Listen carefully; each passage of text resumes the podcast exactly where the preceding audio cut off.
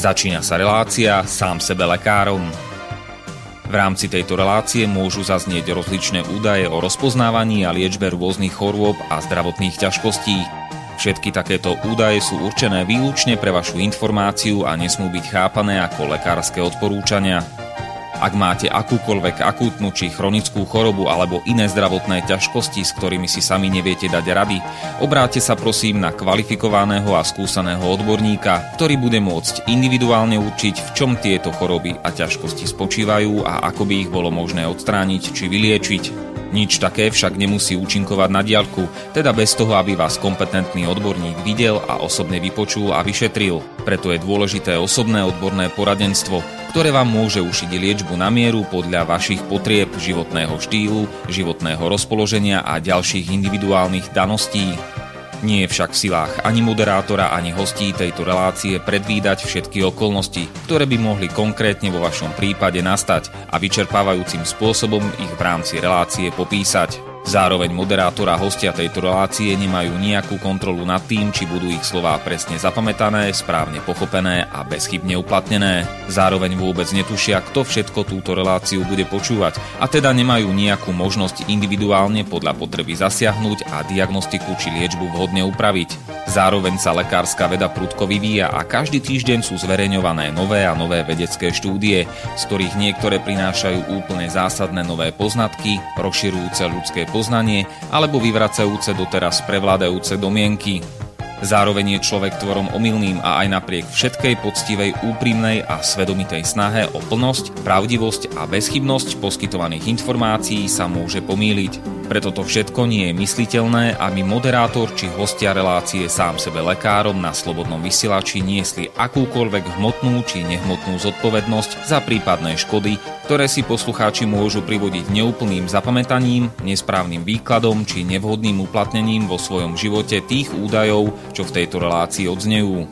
Z toho však vôbec nevyplýva, že by sme si za svojimi slovami nestáli, ale len to, že keď nemáme právo osobným zásahom ovplyvniť diagnostiku či liečbu daného jednotlivca, logicky nesmie byť od nás požadovaná osobná zodpovednosť za to, čo nemôžeme nejako ovplyvniť.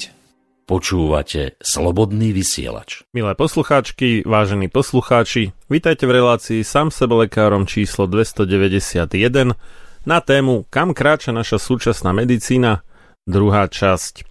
Ak počúvate túto reláciu v premiére, tak dnes máme nedeľu 14.11., teda studenia novembra alebo listopadu roku pána 2021, a všetko dobré prajeme na Slovensku kmeninám všetkým Irmám, Juventínom, Mladenom, Mladoňom, Mladotínom, Imám, Juventínam, Mladenám, Mladotínam a do Česka všedobre k svátku všem sávúm. Táto relácia je nahrávaná vopred na záznam, takže sa nám dnes nedovoláte ani nedopíšete do štúdia, do relácie, ale svoje otázky, názory, pripomienky, námietky a ďalšiu spätnú väzbu môžete napísať na samsebelekarom@gmail.com alebo ak chcete po anglicky gmail.com. Mojím hostom je v tejto relácii už po 26. krát inžinier Pavol Škara. Rozhovor sme nahrávali včera, teda v sobotu 13.11.2021, takže všetky relatívne časové údaje, ako je dnes či predvčerom, sa vzťahujú k tomuto dátumu. Ako ostatné relácie Slobodného vysielača, ani táto by nemohla vzniknúť a byť odvysielaná bez finančnej podpory vás, poslucháčov, a to či už Slobodného vysielača ako takého, alebo zvlášť mňa ako moderátora, keďže mňa Slobodný vysielač za tvorbu týchto relácií neplatí. Ak chcete prispieť, podrobnosti nájdete na stránkach www.slobodnyvysielac.sk, respektíve www.slobodavodskovaní.sk. Ničím nerušené počúvanie vám praje Marián Fillo.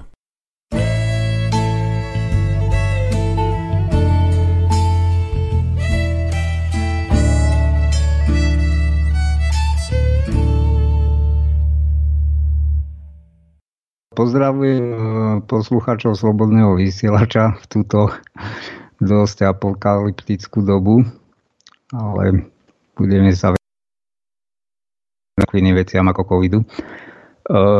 Neviem už po akej dobe, jakú máme pauzu od tej mojej poslednej relácie, Ale teda nadviažem, vlastne sme začali cyklus, že kam kráča naša súčasná medicína.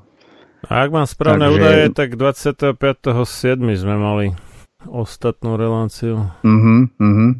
Dosť dávno, no. No, je to dávno, ale tak koho to bude zaujímať, tak nech si vyhľadá teda ten prvý diel a budeme vlastne pokračovať. No, už poslucháči asi vedia, že trošku sa vrtám aj v LGBTI agende, takže len na začiatok veľmi rýchlo zase nejaké novinky od toho júla. 3.8. vyšla v médiách správa, že v centre Bratislavy posprejovali kostoly a kláštor LGBTI heslami.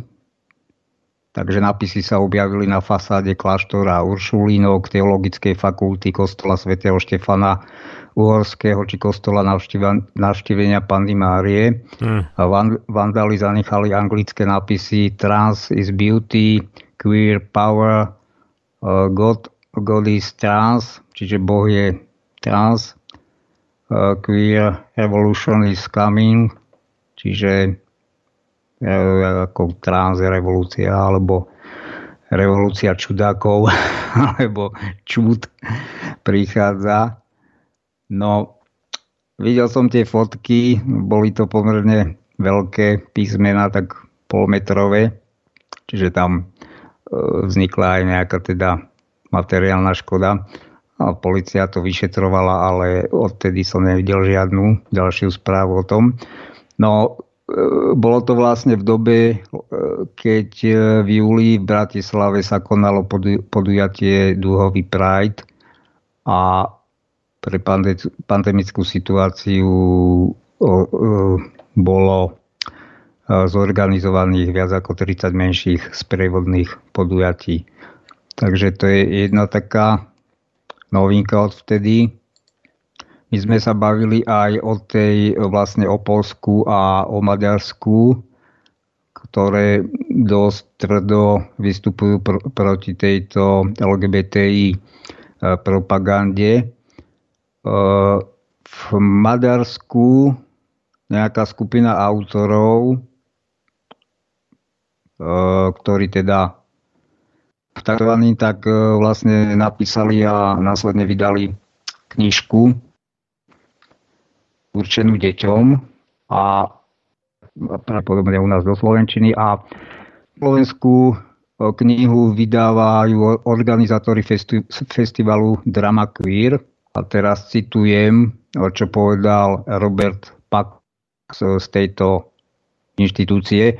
Táto kniha pre deti je milým čítaním o rôznych malých inakostiach a nejakým spôsobom nikomu neubližuje, ba naopak, každé dieťa si v nej môže nájsť toho svojho hrdinu alebo hrdinku, s ktorým alebo s ktorou sa môže stotožniť.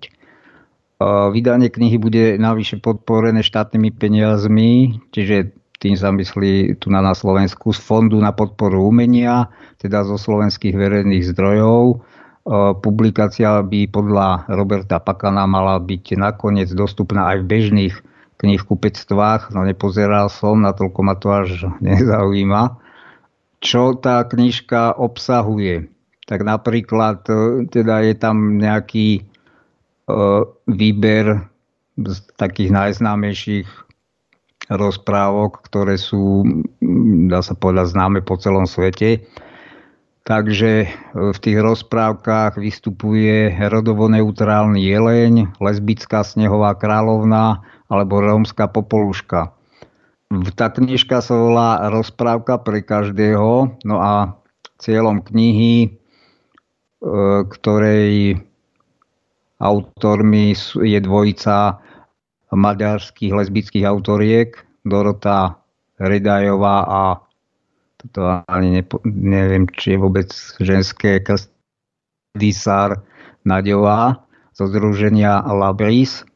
No a podľa nich táto detská knižka sa mala stať vlastne rozmanitejšou a mala osloviť deti s otázkami prijatia diverzity už v ranom veku.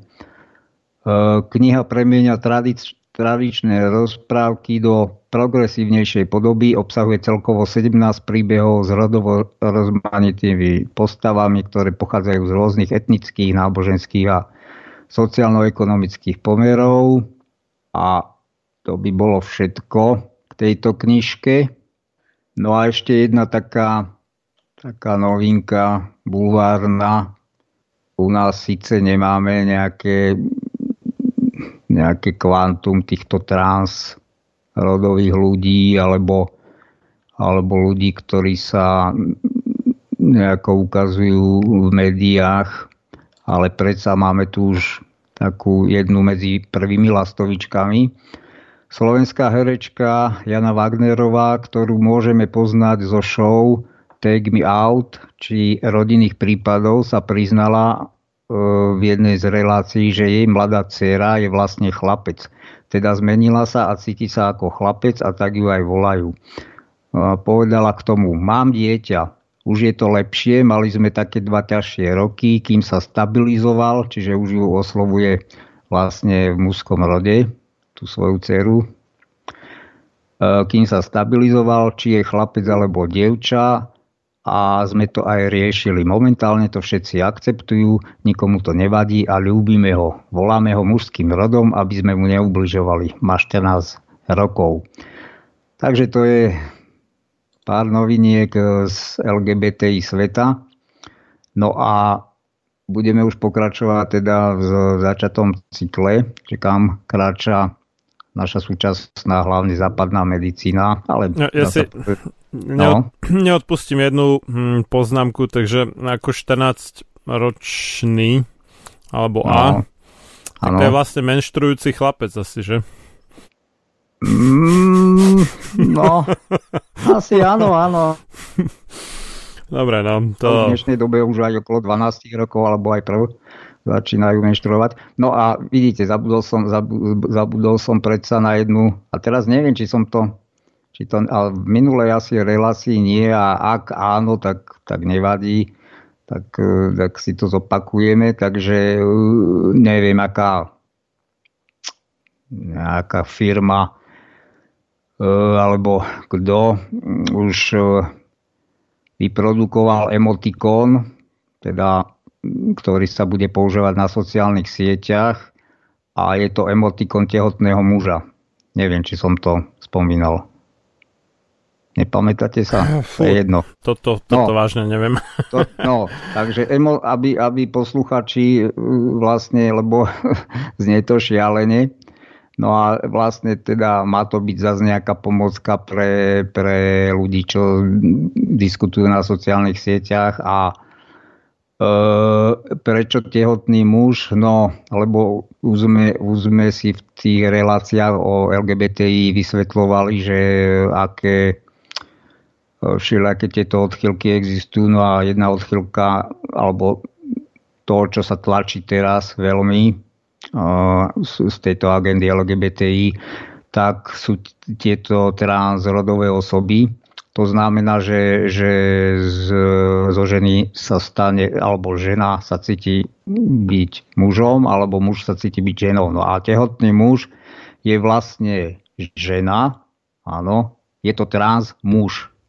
Čiže pôvodne žena, ktorá, dajme tomu, podstúpila aj tranzíciu, čiže operačné zákroky. A aj to sme spomínali, že väčšinou tieto ženy si ale nedávajú vyoperovať maternicu, teda maternicu majú stále, takisto funkčnú vagínu, akurát si dajú odrezať prsníky, berú hormonálnu liečbu, a čiže zarastajú, čiže navonok možno vypadajú ako takí zženštili muži. No ale tým pádom, že teda majú funkčné tie reprodukčné orgány, môže sa stať, že takýto muž, kvázi muž, otehotnie. No a takže hurá, naši LGBTI koumáci vymysleli také niečo, ako je vlastne tehotný muž. No, takže toto je jedna z noviniek úplne šokujúca. No. Ja si spomínam, ako sa naša učiteľka slovenčiny na gymnáziu, pani Choutková, veľmi rozčulovala, keď videla v slovníku slovenského jazyka alebo pravopisnú, teraz už neviem, nejaký také, že vyšiel nový slovník a pozerala, že tam bolo, že uvedený, že tehotný, hej. Ako v mužskom rode tehotný, áno, tak áno, strašne áno. Nad tým rozčula, že čo to je za sprostosť. Hej. No tak. Takže tak vtedy to, áno, vtedy tí ľudia, teda aj to posudzovala z tej ozaj reálnej stránky, takže ju to dosť zdvihlo zo stoličky, no a dnes už sme sa posunuli úplne inde, no. Dobre, takže pokračujeme v tom cykle. Ja som na konci relácie tam čítal z nejakej čínskej stredovekej materia mediky, kde skutočne tie liečebné metódy boli veľmi bizarné.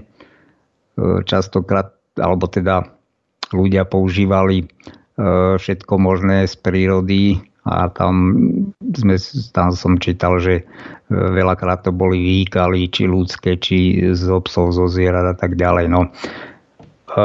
Dnes sa pozrieme trošku tiež aj do histórie a pozrieme sa tak ozaj veľmi skrátkovite, že v podstate od toho staroveku, ako sa tá západná medicína vyvíjala. A môžeme sa najprv pozrieť do starovekého Egypta. No, staroveký Egypt bol známy aj z archeologických nálezov dochovaných tak veľmi vyspelou chirurgiou. Už v tej dobe dokázali robiť trepanáciu lebky.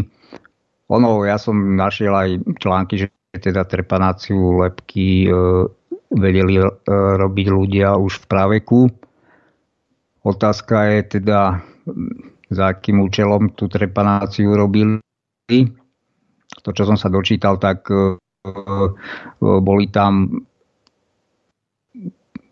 býval tam práve taký dôvod, že ak šlo nejakého duševne postihnutého jedinca, takže oni si pravdepodobne mysleli, že keď mu nejakým alebo zasiahnu do toho mozgu, tak ho z toho vyliečia. Skutočne títo Egypťania jednak mali už pomerne dobré technické vybavenie na tú dobu, zašívali rany. Nespomína sa tu, že či týchto pacientov, ktorým robili chirurgické zákroky, boli aj v nejakej anestézii. Pokiaľ viem, tie anestézie začali až v novoveku, takže napríklad v Európe to je známe, že akékoľvek operácie prebiehali anestézie, takže vieme si predstaviť, že keď to porovnáme, teda akí boli ľudia vtedy, myslím odolný voči fyzickej bolesti, hej. Takže je to neporovnateľné. My sme už v dnešnej dobe zvyknutí, alebo tak mne to natoľko nevadí. Ja som ešte ako žiak, my sme boli odchovaní, dá sa povedať, čo sa týkalo zubárskych zákrokov, bez nejakých anestézií, bez nejakých injekcií, ale ja sa dnes stretávam s mladými ľuďmi, ktorí si nevedia ani predstaviť vrtanie zubu bez injekcie. Takže takto sa ľudstvo dosť posunulo, čiže zmäkčilo. A zistilo sa, že teda aj aké choroby v tej dobe boli. A my, aj keď hovoríme o nejakých civilizačných chorobách, ako je, dajme tomu, cukrovka, alebo aj dna, alebo artrózy, sa považujú za civilizačné choroby, ale tieto choroby nachádzame aj v staroveku. Takže ťažko povedať, nakoľko sú to civilizačné choroby, alebo u koho sa takto vyskytovali. Ešte v tom Egypte, keď sa vrátim k tej trepanácii, tak je popaných 10 trepanovaných lených, 4 teda mali dokazateľne liečebný dôvod a u ďalších len pravdepodobne liečebných, čiže tam nie je istota. Čiže je otázka, prečo tá trepanácia bola vykonávaná. A čo ma zaujalo z tej doby, keď sa bavíme o medicíne ako také, ale hlavne o tých vykonávateľoch medicíny, o lekároch, tak ako boli odmeňovaní lekári v starovekom Egypte a ako boli aj trestaní, ak spravili nesprávny zákrok alebo proste neúspešný. Okolo roku 1760, čiže to je ozaj takmer 2000 rokov pred našim letopočtom, babylonský král Chamurabi v zákonníku vydal aj právne predpisy pre pôsobenie lekárov. Chamurabiho zákonník určoval tvrdé sankcie, ktoré sa mali uplatňovať proti neschopným lekárom. Tu len dodám, že pravdepodobne by sa nám to tu zišlo. Asi niečo podobné, ako má v moslimskom svete, oveľa tvrdšie tresty. Zodpovedali staroorientálnym predstavám práva, čiže oko za oko, zub za zub. Najvyšším trestom bolo odseknutie rúk. Na druhej strane lekárove úspechy odmeňovali striebrom, a to podľa sociálneho postavenia pacienta. Paragrafy 215 až 218 sú dôkazom rizika lekárskeho povolania. Citujem. Ak lekár vykonal na slobodnom občanovi bronzovým nožom operáciu a občana vyliečil, alebo občana 10 kilov striebra. Ak takto vyliečil mužkína, čiže príslušníka strednej vrstvy, dostane 5-6 kilov striebra. Ak vyliečil otroka, zaplatí otrokov pán lekárovi 2 šekel striebra.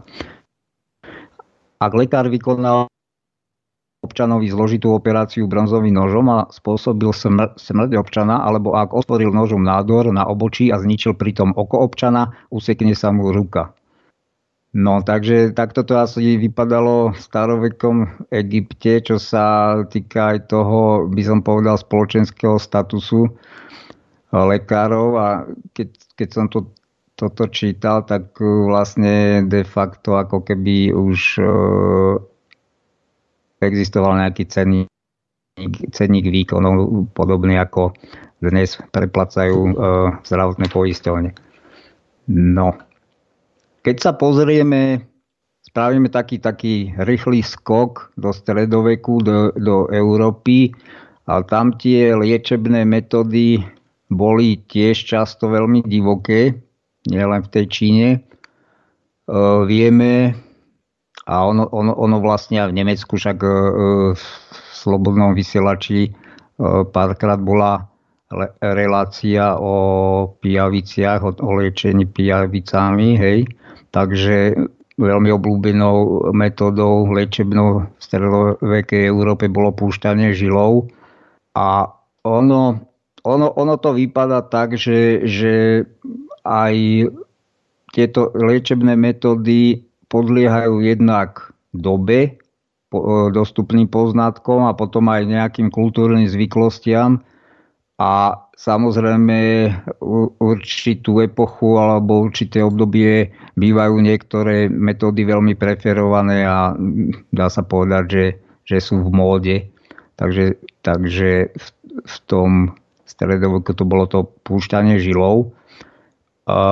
Čo sa týka pitiev, pretože vedomosti, ktoré lekári potrebovali na výkon svojho povolania, tak sa odvíjali aj od teda poznania ľudského tela, a nie na celom svete boli pitvy nejako akceptované z toho kultúrneho pohľadu alebo z pohľadu spoločnosti, tak bolo to určité tabu aj v stredovekej Európe. Čo som čítal takú knihu Jak si žijí nebo štíci, tak vyložene sa tam píše, že získavali vlastne neboštíkov na pitvi väčšinou takým spôsobom, že v noci išli vykopať, samozrejme nie nejakého neboštika, takého vážneho občana, ale väčšinou tých samovrahov alebo trestancov, ktorí boli pochovaní niekde na kraji cintorína. Takže takto získavali vlastne telá, aby lekári zisťovali tieto vedomosti o ľudskom tele, anatómiu a podobné. Takisto v starovekej Číne pitová bola, dá sa povedať, zakázaná, a to z tých kultúrnych dôvodov, čiže jednak z úcty k zosnulému a jeho predkom. Takže Číňania nemali ani celkom presné poznatky o anatómii človeka. Nepamätám sa už, ktorý telesný orgán, ale nemali o ňom ani potuchy, teda že existuje. Nepamätám sa už, ktorý to bol. Takže neviem až v ktorom storočí sa táto vedomosť dostala do ich medicíny. No, vypadá to tak, že najmenej boli zaťažení týmito kultúrnymi obmedzeniami títo starovekí Egypťania, ktorých sme spomínali. Samozrejme, tie vedomosti, skutočne to len preletím veľmi rýchlo, nebudeme sa v tom piplať, že ako sa tie predstavy o fungovaní tela tvorili napríklad v tej stredovekej Európe. Tam určite mala veľký vplyv na to aj cirkev, pretože cirkev si strážila svoje dogmy a určité poznatky im nejako narúšali tú ich koncepciu a vlastne ovládanie veriacich. No, keď sa pozrieme na nejaké technické vymoženosti, ktoré urýchlili vlastne poznanie, čo sa týka ľudského tela alebo poznanie v medicíne, tak bol to vynález mikroskopu a opäť samozrejme v tých počiatkoch to bol veľmi jednoduchý mikroskop. Postupne ako veda aj v iných oblastiach napredovala, tak prišiel elektronový mikroskop, ktorý mal veľa väčšie zväčšenie, takže sa mohlo ísť až na úroveň, neviem, či buniek určite. A vlastne pomocou mikroskopu sa objavili také organizmy, ako sú baktéria, vírusy, čo bolo opäť taký milník v histórii medicíny. Ono je otázka, ja tu možno budem viac klásť otázky ako nejaké odpovede. Ono je otázka, či ten nástupený smer, ktorým sa celkovo nielen medicína, ale západná veda uberá, ale samozrejme tieto naše poznatky zo západu sú akceptované aj na východnej časti zeme gule. To už sa nedá ani takto rozdielovať, že západ, východ. Možno v tých tradičných filozofiách a tak ďalej. No a keď to historicky teda budeme pokračovať, tak Anthony Leeuwenhoek ako prvý vlastnoručne zhotoveným mikroskopom objavil a opísal jednobunkové organizmy, ďalej aj mikroskopické vlákna svalu, červené krvinky a mužské pohlavné bunky, čiže spermie. Marcello Malpighi bol jedným z prvých výskumníkov vlasti mikroskopického zloženia ľudského tela. Tento Leeuwenhoek objavil baktérie a v roku 1837 Jan Evangelista Purkyně zverejnil svoj objav o bunkovom zložení tiel, živočíchov a takisto človeka. No a to, čím žijeme v dnešnej dobe a čo naväzuje na jeden objav, a to bol, my tu máme teraz vírusy, ale chápeme sa, že nie je to až ďaleko od tých baktérií, takže Robert Koch, vlastne zakladateľ bakteriológie a spolu s Pasteurom. Takže tým, že objavili tieto maličké mikroorganizmy, ako sú baktérie a vírusy, aj keď teda nejdem to rozoberať, či vírus je presne živý organizmus, to nie je teraz dôležité. Takže vlastne spustili, dá sa povedať, takú novodobú éru medicíny, kedy sa tá medicína vybrala takým skúmaním čím menších a menších častíc, až na bunkovú úroveň a potom na molekulárnu, dokonca až na atomárnu. A dá sa povedať, ako keby sa tam zahrabala a zjednodušene to môžeme povedať, že teda dnešná západná medicína týmto prístupom pre stromy nevidí les. Čiže má tunelové videnie, zameriava sa, samozrejme je tu tým pádom mnoho špecializácií, ktoré riešia svoje čiastkové problémy a ako keby tu bol problém dať to všetko, zosyntetizovať to všetko dokopy a vytvoriť nejaký ucelený obraz a nejakú ucelenú filozofiu toho, ako ľudské telo funguje. Aj keď na druhej strane musím povedať, že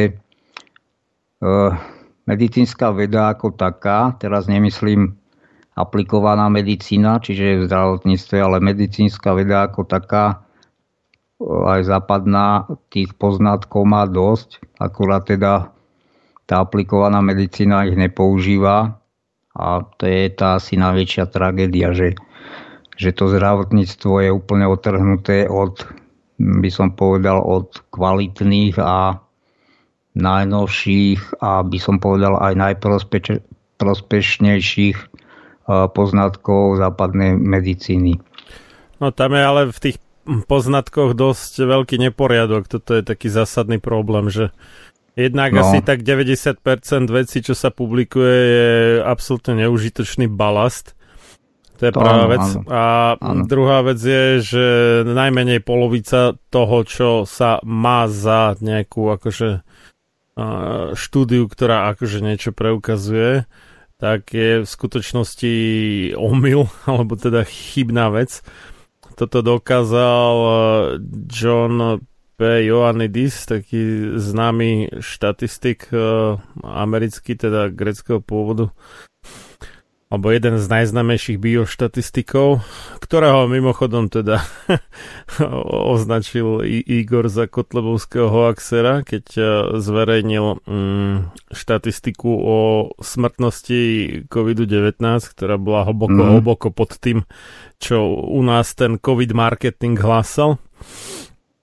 No tak on, to je asi jeden z najcitovanejších článkov snáď v medicíne, mal také, že prečo je väčšina publikovaných recenzovaných štúdií alebo článkov a tak ďalej akože mylná, a tam vlastne vyslovene čisto štatistickým aparátom dokázal, že keď sa nejaký jav vyskytuje s takou a takou pravdepodobnosťou a vykáže to, ja neviem, že koreláciu takú, že keď niečo, tak potom je tam toľko a toľko percent zvýšenie niečoho iného a tak ďalej, tak on tam presne prepočítal, že za akých okolností čo je s akou pravdepodobnosťou pravda a za akou nepravda. No a vyšlo tam z toho vlastne, že aj veľká väčšina z toho, čo nie je ten úplný balast, ktorý sa publikuje kvôli tomu, aby tí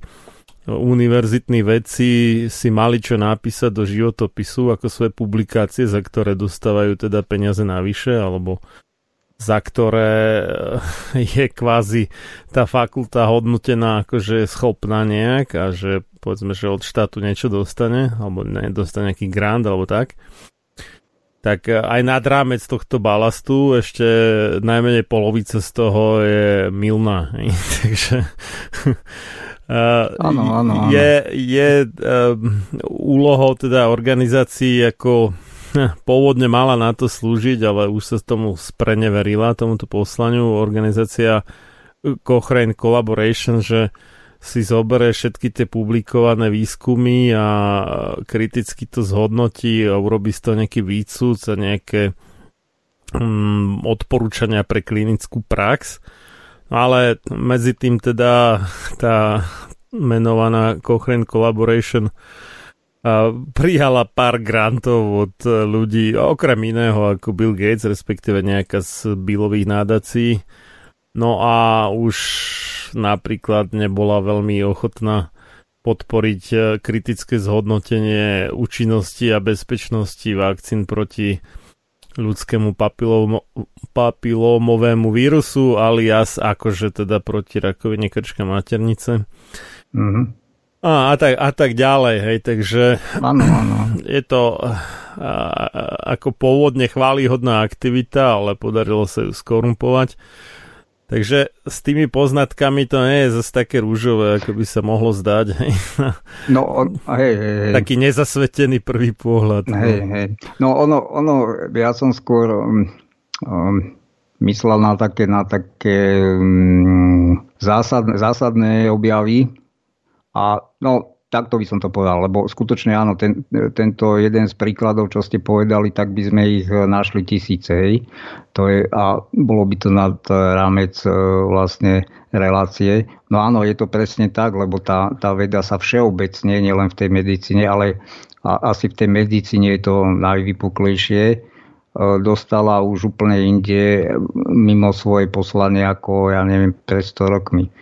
A keď si to zoberieme skutočne nejak tých 100 rokov dozadu, tak sa robili nejaké vedecké objavy zásadného významu. Dneska sú to už veľmi špecifické výskumné týmy, dostávajú granty na veľmi špecifické úlohy a skutočne, jak ste povedal, že de facto to nemá kto ani ako skontrolovať alebo prehodnotiť, že čo dáva prínos z tých štúdií, čo nedáva prínos a nejako to vyselektovať, preosiať to a potom to, čo je dobré, nejako začleniť aj do tej medicínskej praxe. Tamto dá sa povedať úplne zlyháva, pretože cez ten biznis sa bohužiaľ tá medicína dostala do takej polohy, že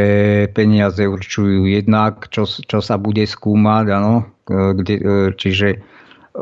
kde sa budú dávať peniaze na výskumy, no a tak ďalej. Čiže peniaze to celé ovplyvňujú, takže ja čo viem znie proste aj z iných, napríklad teraz čítam knihu o posttraumatickej stresovej poruche, a je to veľmi výborná kniha, čiže založená na, neviem, 20 alebo koľkoročnej praxi, aj dlhšie vlastne od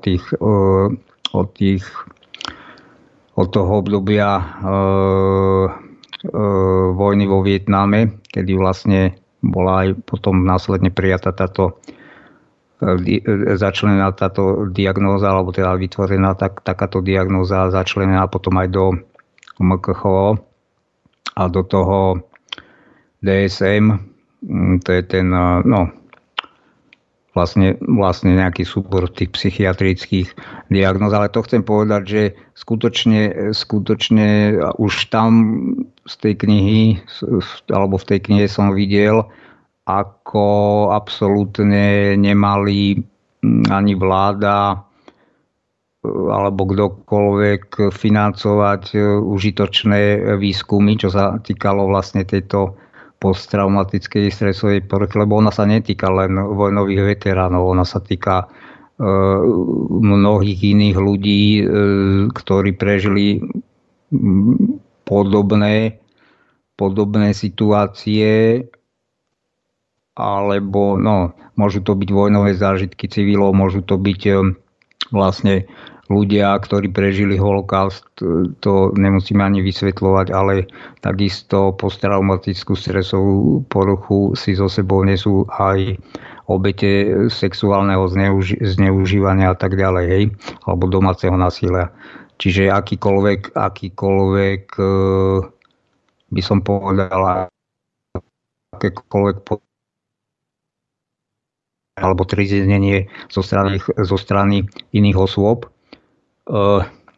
tak často sa stáva, že tie obete končia s touto poruchou. No ale to som chcel povedať, že tam si to doslova museli potom títo lekári a vedci, ktorých to teda zaujímalo a chceli to liečiť, lebo to kvantum tých vojakov bolo veľké, no tak si to museli nejako pozrieť na tie peniaze sami alebo doslova sa na to zdravotníci poskladali a sami robili ten výskum. No takže áno, tak ako ste naznačili, jednak tam tie štúdie, bohužiaľ v súčasnej dobe už tie štúdie sú produkované len kvôli nejakému kreditu, kvôli tomu, aby lekár mal citácie, áno, časopisov a tak ďalej, ale už to dávno nemá asi takú kvalitu a takú váhu ako možno kedysi. Takže pokračujem v tých nejakých závažných alebo zásadných milníkoch v napredovaní medicíny, tak a to, no, toto je pre vás známa vec, že v roku 1796 Edward, teraz neviem, či sa píše, teda číta Jenner, myslím, že? Jenner. No on sa píše Jenner, ale podľa mňa sa to číta Jenner, ako ja neviem. Jenner? Neviem, či to pred 200 rokmi čítali ako ja. Ono v tej výslovnosti anglickej boli dosť veľké zmeny, lebo oni pôvodne to vyslovovali takmer tak, ako sa to píše. Áno, čiže ako KNIGHT, čo je teda rytier, vyslovovali ako KNIGT, hej, ale dnes to vyslovujú ako Knight, no. Ako to bolo presne pred 200 rokmi, to fakt neviem teda, no. Ale dnes by to Angličan vyslovil ako Jenner, keď to vidím. Tak dobre, no. Takže Edward Jenner úspešne použil na liečbu ovčích kiahní vakcínu. No o tomto je veľa článko. Nie ovčích, pozor, ako pravých kiahní.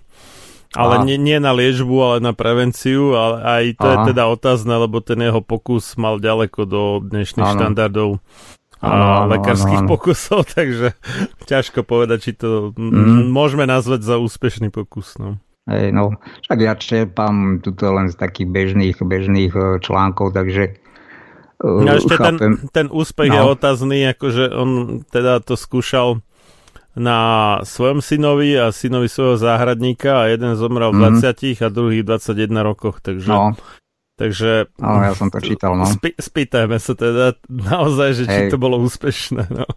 No. Skôr to presne, akože keď viete, to je presne to, že však k tomu sa dostane možno v iných reláciách, že ako vznikajú tieto mýty, pretože to sa preberá, áno. To vznikne v tej dobe a potom čerpajú túto, alebo vkladajú túto informáciu mnohé knihy alebo aj učebnice do textov a vlastne keď sa to spätne nejako pátra alebo preveruje, tak tie okolnosti bývajú častokrát úplne iné. No a keď sa na to pozrieme zo súčasného pohľadu, jednak aj toho bežného laika, ale aj z toho pravdepodobne ten nápad, čo on dostal a ako ho realizoval, tak bolo celkom brutálny zásah do toho pacienta, by som povedal. No to tiež. Ďalšia vec je, že ešte pred ním 5 iných ľudí publikovalo ten istý nápad, takže nebol prvý v skutočnosti, akurát bol ten, čo mal najširšie lakte a sa mu najviac asi podarilo presadiť. A ďalšia vec je, že v skutočnosti ani nebol lekár, ale titul si kúpil. Áno. To je, na tomto mýte nie je skoro nič pravdivé z toho, čo sa tam hovorí. Ja spomínam tie milníky teda tak, ako ich väčšina pozná. Hej.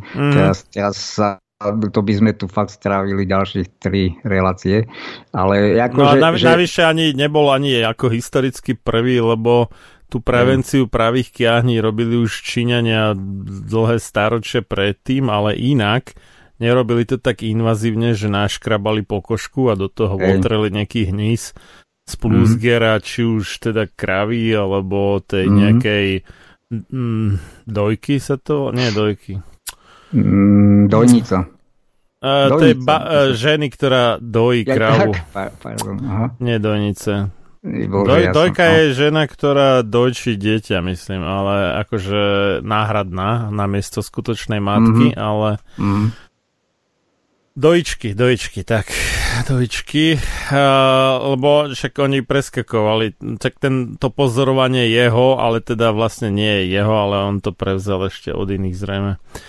A bolo o tom, že tie dojičky, ktoré teda dojili kravy, ktoré mali tie kiahňové plusgiere, tých kravských kiahní, takže oni vlastne vraj teda neochoreli na práve kiahne ľudské, čo tiež nebola úplne pravda, lebo tam zase tiež bolo publikovaných viacero prípadov, kedy napriek tomu teda ochoreli, ale dobre, necháme to tak.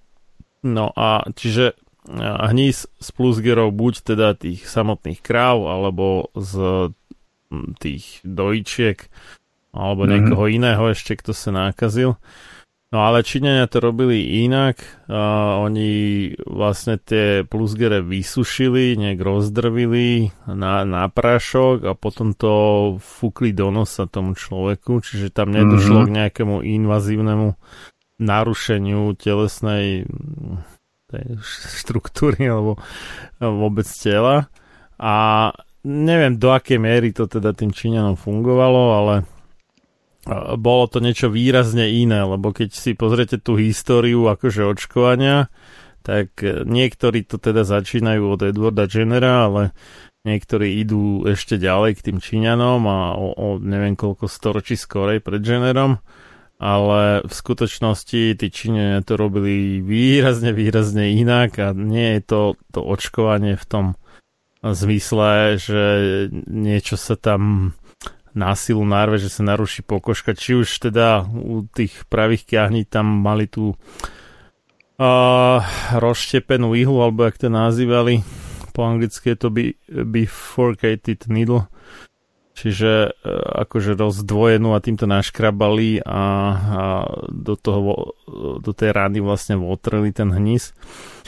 Alebo teda ide o tú injekciu, ktorá do svalu vpraví očkovacú látku, a jedno aj druhé je v podstate narušenie povedzme toho obraného valu v podobe pokožky a týchto vecí, a toto práve tí Číňania nerobili vôbec. Takže tak. No, taký malý exkurs. No vlastne, a keď to takto ste to rozobrali, no, tak jednak vidíme, že tie podobné nápady vždy vznikajú na zemeguli na rôznych miestach približne v tom istom čase. To nie je nič neobvyklé. A ďalej ďalšia vec, že keď ste to takto popísali, ako to skutočne bolo, tak a následne, čo z toho sa celé vyvinulo, áno, celá vakcinačná veda, by som povedal, tak preto hovorím, spomínam to ako milníky, že teda to veľmi ovplyvnilo ďalší vývoj tej našej západnej medicíny, alebo aj celosvetovej. Hej. No a keď sme pri tých baktériách, tak v roku 1928 Fleming, ale zle som povedal baktériách, to je o plesniach, Fleming objavil penicilín, čo bol ďalší taký milník, skutočne, lebo bez tých antibiotík sa odvtedy vôbec medicína nezaobíde. Takže v tej dobe to bol, dá sa povedať, zázračný liek a vyriešilo mnoho týchto bakteriálnych infekčných chorôb. A vlastne spustil túto éru antibiotík.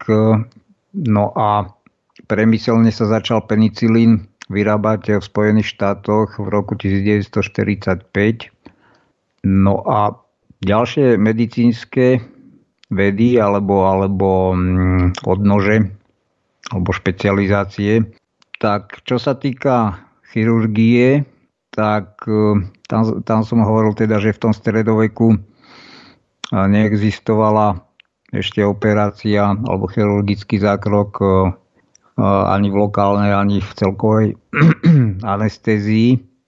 No a toto sa zmenilo v roku 1772 objavom narkotického plynu. Objavil ho Joseph Priestley a teda bol používaný na lokálnu alebo aj celkovú anestéziu. No a tam potom nasledovali rôzne iné fyziologické zlúčeniny alebo látky a tak ďalej, buď plynné alebo tekuté. A taký veľký objav teraz, neviem, nemám to tu meno, ale však vy to budete vedieť. Vlastne taký prelomový, aby som povedal, skutočne užitočný a zásadný bolo dodržiavanie hygieny pri operačných zákrokoch. A vieme, ak bol ten lekár v tej dobe ostrakizovaný. On bol, myslím, pôrodník, hej. Takže, no. Neviem, či bol pôrodník, no Ignác Semmelweis, teda on bol taký nejaký, neviem, či bol Maďar, či Nemec, teda podľa priezviska skôr Nemec vyzerá, ale ťažko povedať. Myslím, že bol narodený v Budapešti. Ale on si práve všimol, že tí či lekári, alebo medici, ako študenti medicíny, že chodia od mŕtvych k pôrodom a ani si neumýjú ruky a mali tam častokrát veľmi vysokú úmrtnosť vlastne u rodičiek, takže tam to bolo to boli také závratné čísla, že to dnes, keby sme to počuli, tak tomu nebudeme chcieť veriť. No a ale ako teda nebol úplne prvý, ako čo toto riešil. Keby sme boli vyslovene že dôslední, tak taká serióznejšia hygiena, nájdeme ju aj v Starom zákone, v Biblii, aj v Koráne a tak ďalej. Akurát tam došlo k takému jednému strašnému nepochopeniu, podľa mňa, čo sa kresťanstva týka, že ten výrok Ježiša Krista, že čo človeka nie znečistuje, ale poškorňuje, myslím, ale nejak tak to bolo, že či to, čo do neho vchádza, alebo to, čo z neho vychádza, hej, lebo tam ho niekto kritizoval za to, že nedodržal nejaké tie prísne pravidlá Starého zákona, nejaké veci. No a to poškorňuje, ale bolo v zmysle, akože či mu pridáva nejakú vínu, alebo také, tak to bolo to, čo z neho vychádza, ako z jeho úst. Že to, čo povedzme hovorí a nie je to pravda, alebo je to nejaké zavádzanie, alebo a tak ďalej, tak to mu pridáva na víne. Hej, tak to malo byť pochopené. Zatiaľ, čo tým Kristus nemyslel to, že ako kašlite všetci na hygienu. Takto ale teda žiaľ mnohí pochopili a mysleli si, že keď sú oddaní kresťania a modlia sa poctivo a neviem čo všetko, tak nemusia riešiť hygienu. Na rozdiel teda od tých Židov a moslimov, ktorí to riešili naďalej, lebo to mali predpísané a akože teda to nebolo v ich náboženstve prekonané. No a toto je také v podstate vyše 1000 rokov trvajúce tragické nepochopenie z náboženského hľadiska, ktoré vedlo k úpadku teda dobrých mravov, čo sa hygieny týka. Ono vlastne dokonca aj v Starom Ríme ešte odhľadnúc od islamu a židovského náboženstva tiež, ako mali tie kúpele verejné aj také veci, čiže oni si tiež na tú hygienu potrpeli pomerne. Aj v rámci Hipokratovej prísahy, ako jedna na začiatku, čo sú tie jedna z tých oslovených akože bohyň alebo bohov, tak je hygieia, čo je vlastne bohyňa hygieny, hej, alebo teda čistoty. Čiže tam to bolo, akurát teda to kresťanstvo v podstate týmto veľmi rozšíreným nepochopením sa prepadlo o, dá sa povedať, že 1000 ročia dozadu, žiaľ. A až teda možno v tom 18.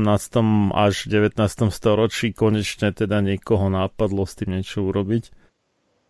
Čo je fajn, ale trvalo to strašne dlho, no. No.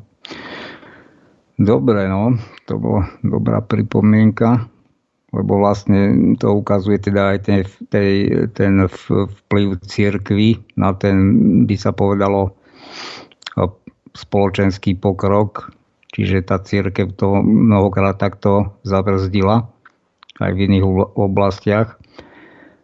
No, v roku 1907 Jan Janský objavil krvné skupiny a čo sa týka opäť nejakej technickej vybavenosti, tak bol tam veľký skok v diagnostike, keď v roku 1895 boli objavené rentgenové lúče a on dostal za tento objav aj Nobelovú cenu za fyziku. No a to vieme všetci, na čo sa teda používa rentgen na zobrazovanie tvrdých alebo aj mäkkých tkání ľudského tela. Samozrejme ten vývoj išiel dopredu. Potom tento klasický snímok je dvojrozmerný, kdežto už CTčko dokáže vyprodukovať trojrozmerný obraz orgánov alebo celého ľudského tela.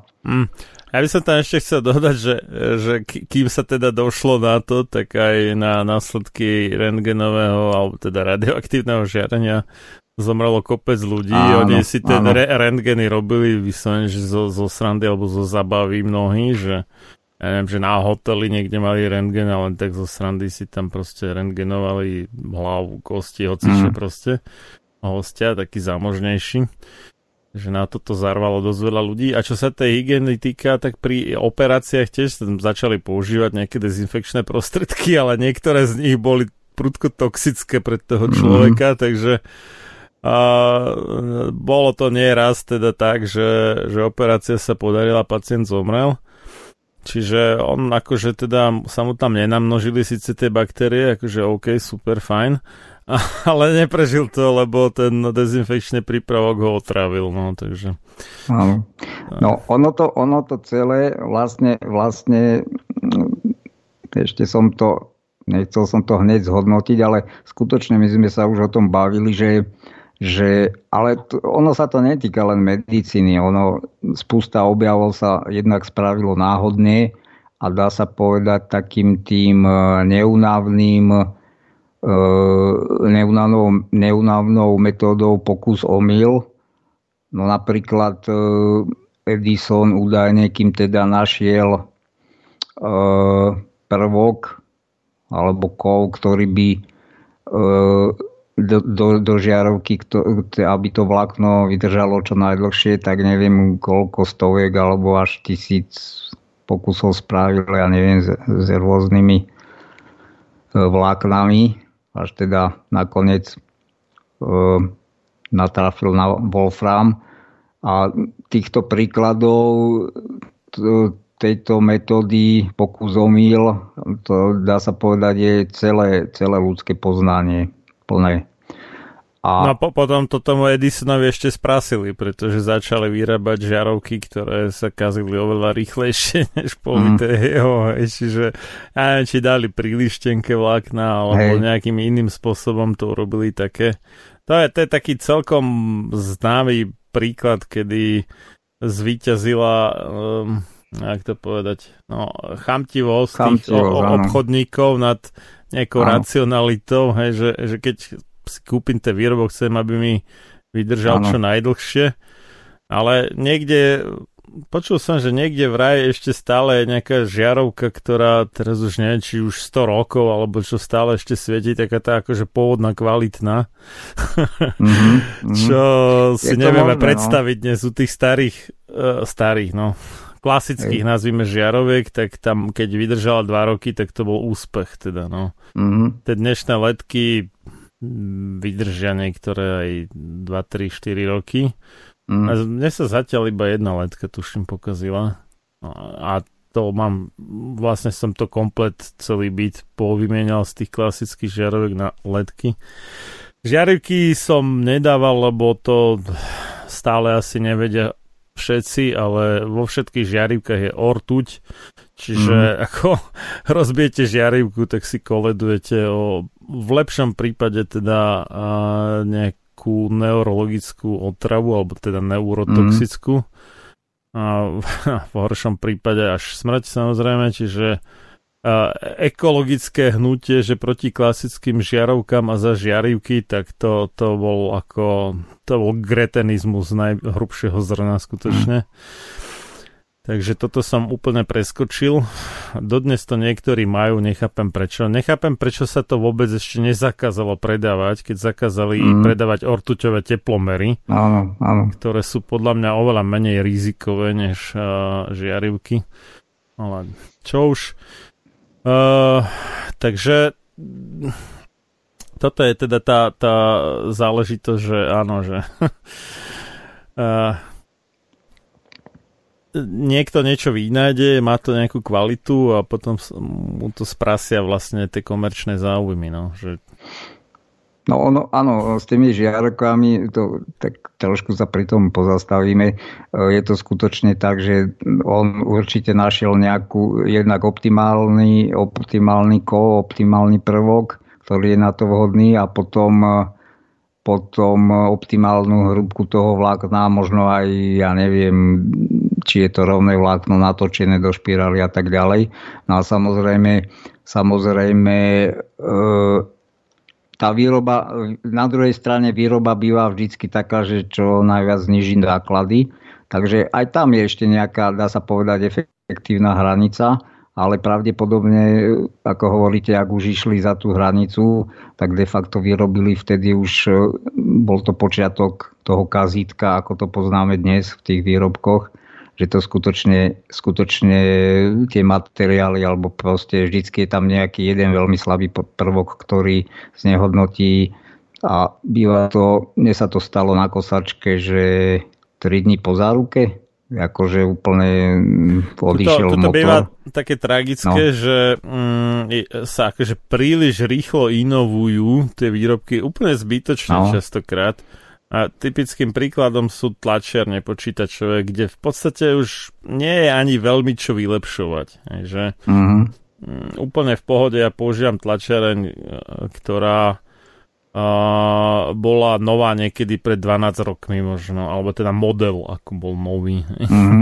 Nevrejím konkrétne tento výrobok a nie je tam veľmi čo inovovať. Avšak, keď sa mi to pokazilo, myslím, že prenosová sieť nejak nezvládla nejaký úder bleskom, alebo čo, mi to odpalilo. Sa to volá, že formatér, ale ono je to teda ten vstup na USB a tak, na tej tlačiarni. No a model starší než 5 rokov Smola, oni nedržia náhradné diely ako na modely staršie než 5 rokov.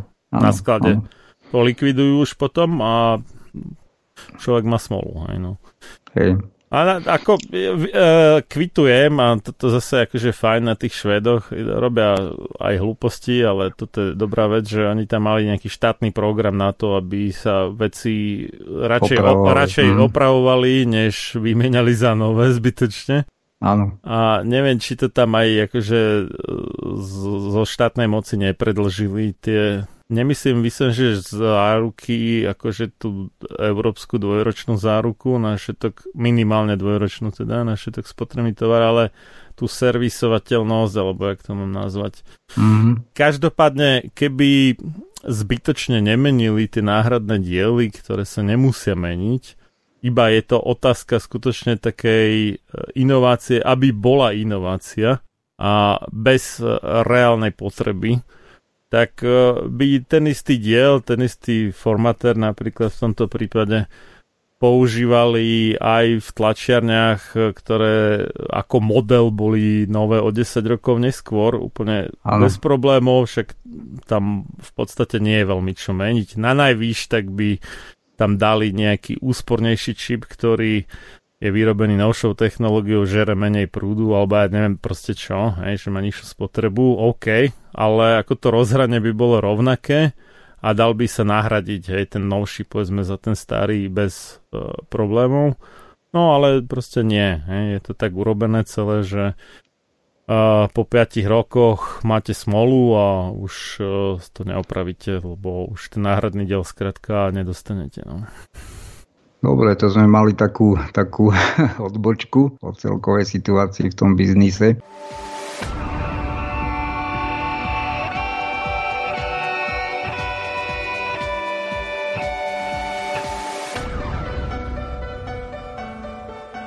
Čím národ nižšie stojí, čím hlbšie v živote telesnom je ponorený, tým menej vážnosti má sám k sebe a tým ľahšie si dá so sebou zahrávať a svoje si odnímať, ako i jednotlivý človek v bahne telesného života zaviaznutý. Je bez vážnosti k sebe samému a ľahko sa za úžitok telesný nielen s telom, ale aj s dušou zapredá. Ľudovít Štúr. Máte naladený Slobodný vysielač Banská Bystrica.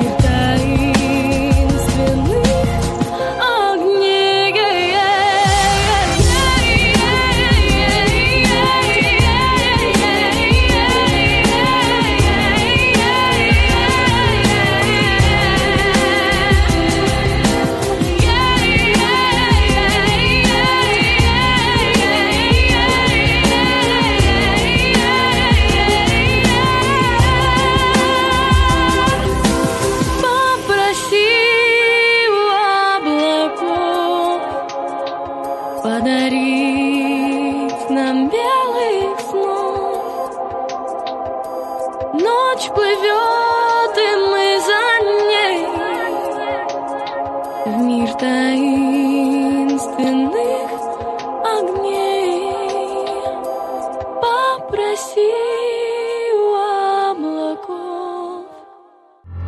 Túto reláciu počúvate vďaka vašim dobrovoľným príspevkom. Ďakujeme za vašu podporu. Počúvate Slobodný vysielač.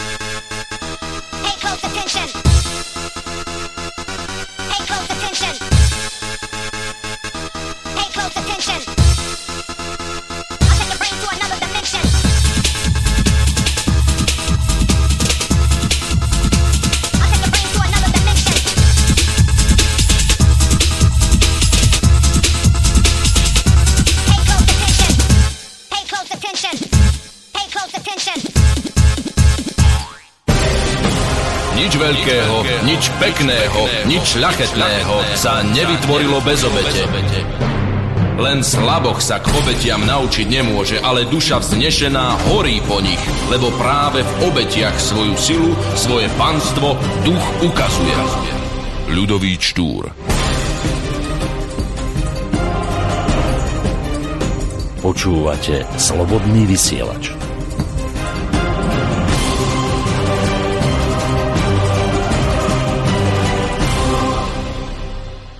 No, ja ešte k tomu objavu rentgenových lúčov, tak ono aj v tej vedeckej práci alebo vôbec v poznaní ľudskom, ono to stojí ohromné úsilie, častokrát aj obete, či ľudské obete alebo aj na zdraví. A pri tom skúmaní využitia vlastne rentgenových lúčov na terapeutické účely, lebo jednak je to zobrazovacia technika, áno, ten klasický rentgen, ale pri onkologických ochoreniach sa to používa ako terapia, čiže ožarovanie tých nádorov, tak doplatil na tú prácu vlastne s touto technikou John Edwards a vlastne tým, jak s tým dlhodobo pracoval, tak mu museli nakoniec amputovať ruku.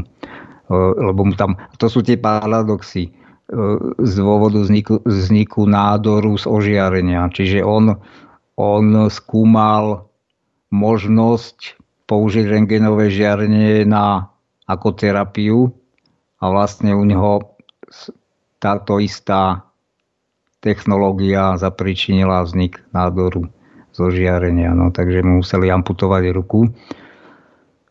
A samozrejme tam sa vyvíjali potom ďalšie zobrazovacie techniky na iných fyzikálnych princípoch, ako magnetická rezonancia, emisná tomografia, pozitronová emisná tomografia, veľmi známa elektrokardiografia EKG, potom elektroencefalografia, to znamená snímanie mozgových aktivít alebo elektrických aktivít mozgu, a takisto aj EMG, to je vlastne meranie elektroaktivity svalov. No a ďalšou vednou disciplínou, ktorá sa teda podieľa na rozvoji medicíny alebo medicínskej vedy, tak je to biochémia. Tá zasa skúma pochody v ľudskom tele, metabolické a tak ďalej, čiže látky, ktoré buď potravou, alebo cez kožu, alebo sliznice vstupuje, alebo cez plúca vstupuje do ľudského tela, a potom, čo sa s týmito látkami deje, ako to ľudský organizmus premenia na iné zasa zlúčeniny, buď potrebné ku svojmu fungovaniu, alebo ak sú toxické, ako si s tým to ľudské telo poradí, či vylúči, či sa usadzujú v tom ľudskom organizme. Tam bol takým milníkom objav tzv. Vitamínov. No pokiaľ si to dobre pamätám, vitamín znamená vlastne niečo ako látka, ktorá je, dá sa povedať, vo veľmi malom množstve,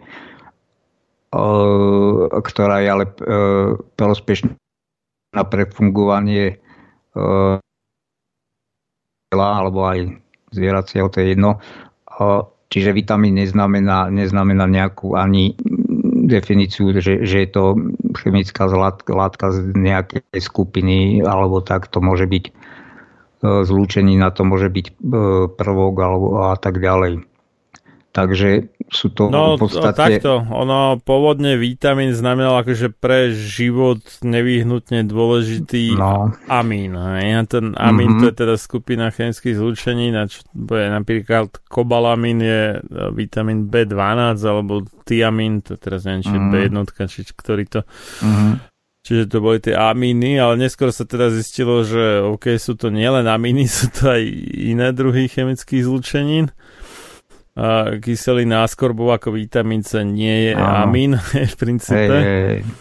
A tam je to dôležité, že to sú ako u aminokyselín by sme povedali, že esenciálne, čiže sú to látky, ktoré si nevieme vyrobiť. No a v tomto zmysle je zle klasifikovaný ako vitamín D, alebo teda chole, kalciferol, ktorý si v skutočnosti vieme vyrobiť za určitých okolnosti, a ktorý navyše sa teda skôr správa ako hormón, než ako vitamín, aj keď teda na druhú stranu ho potrebujeme nejaké množstvo, pomerne významné množstvo, aby naše telo fungovalo optimálne. Takže tam sú také trošku nedostatky ako v tomto, že pôvodne to teda boli, myslelo sa, že všetky sú aminy a že všetky sú teda, že si ich človek netvorí, alebo prípadne to zviera, alebo tak. Hej.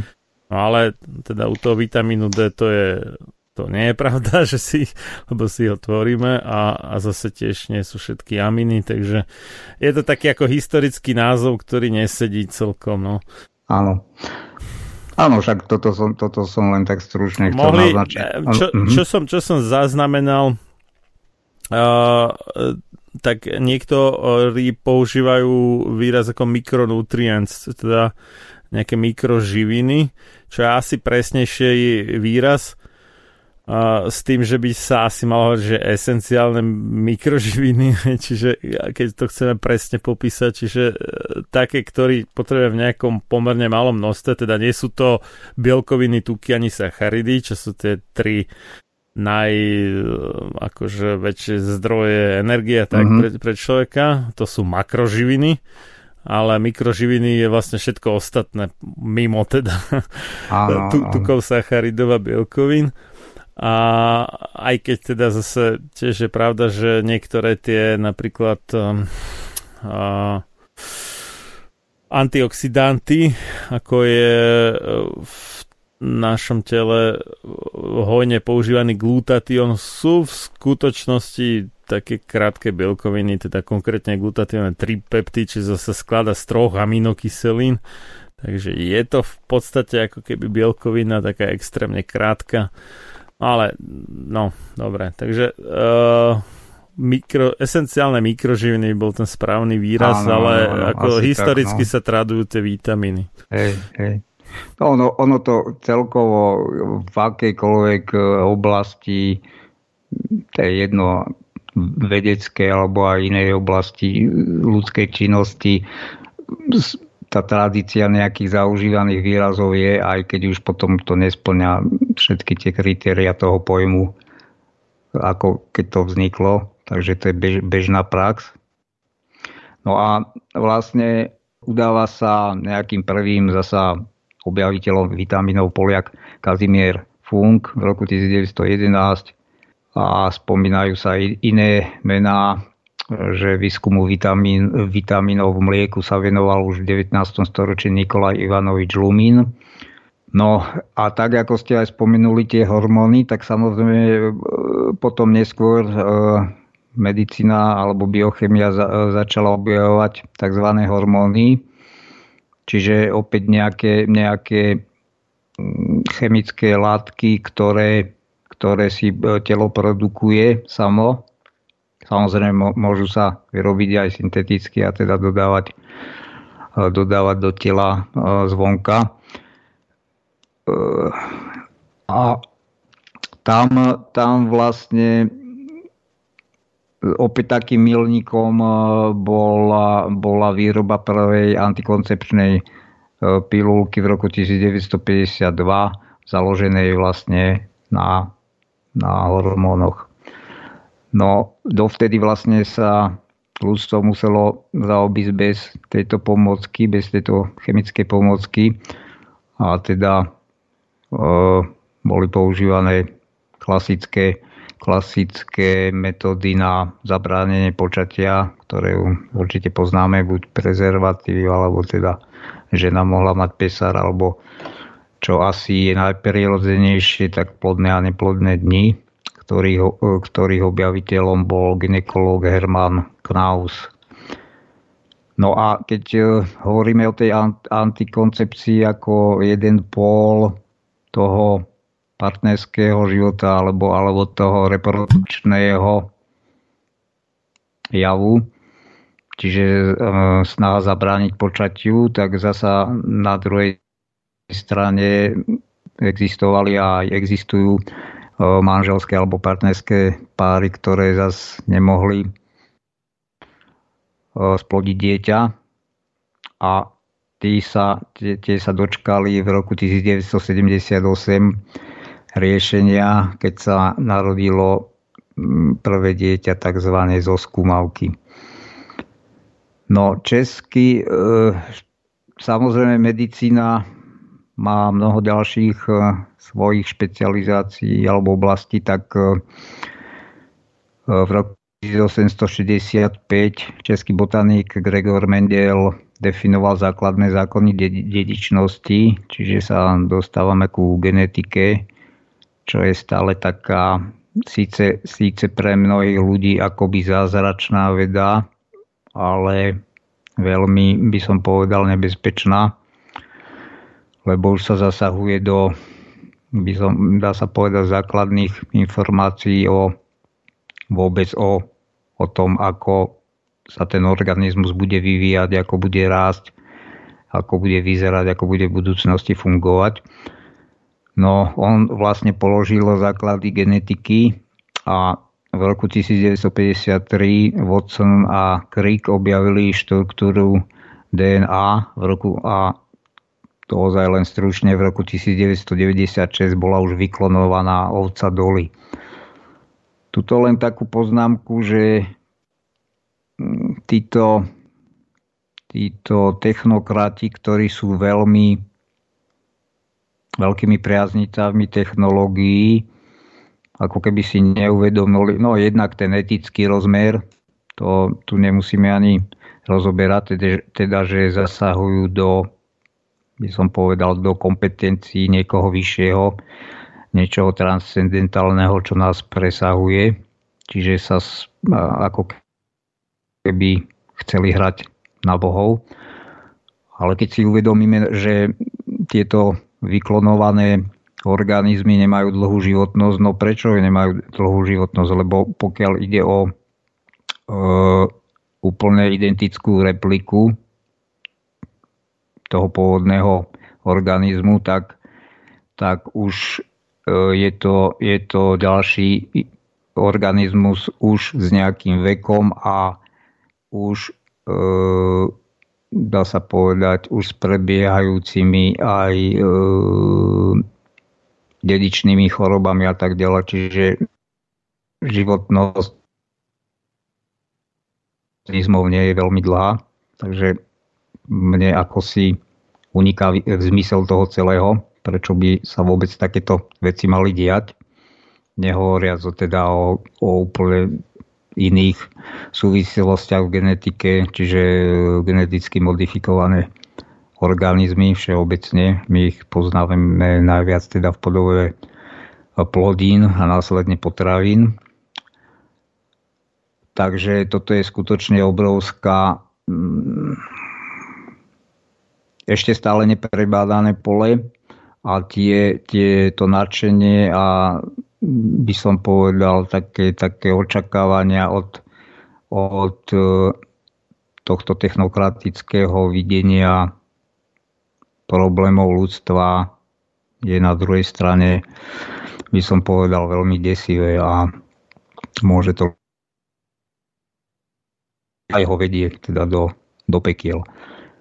No ešte jedna oblasť medicíny a to je zaujímavé, že teda nie že prežíva v tejto materiálnej alebo materialistickej medicíne, lebo je to vlastne veda o duši, čiže psychológia alebo psychiatria.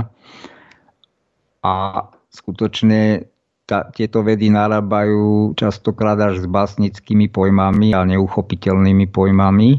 Napriek tomu teda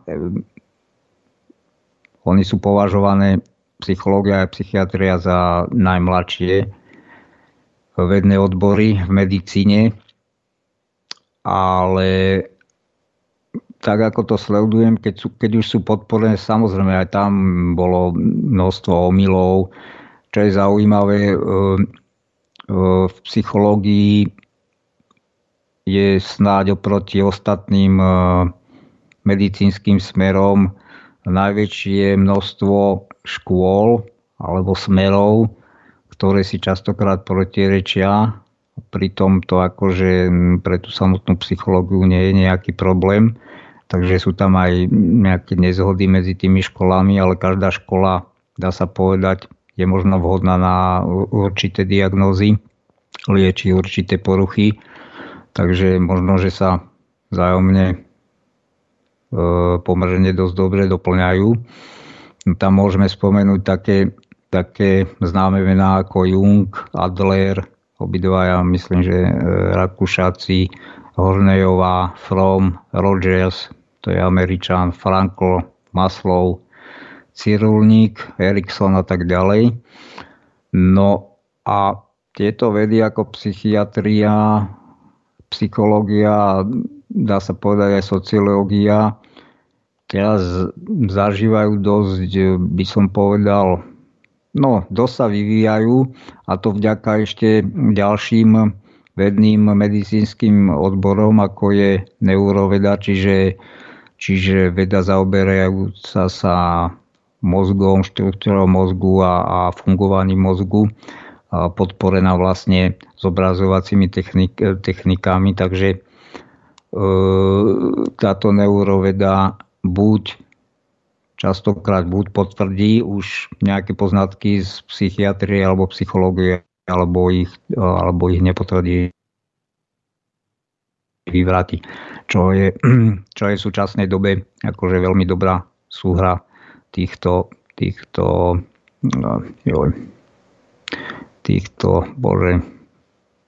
špecializácií medicínskych. No, takže to by bol taký veľmi, veľmi stručný prehľad, a pozrime sa trošku aj na tie východné alebo azijské liečebné systémy a trošku ich porovnajme s týmito našimi západnými. No,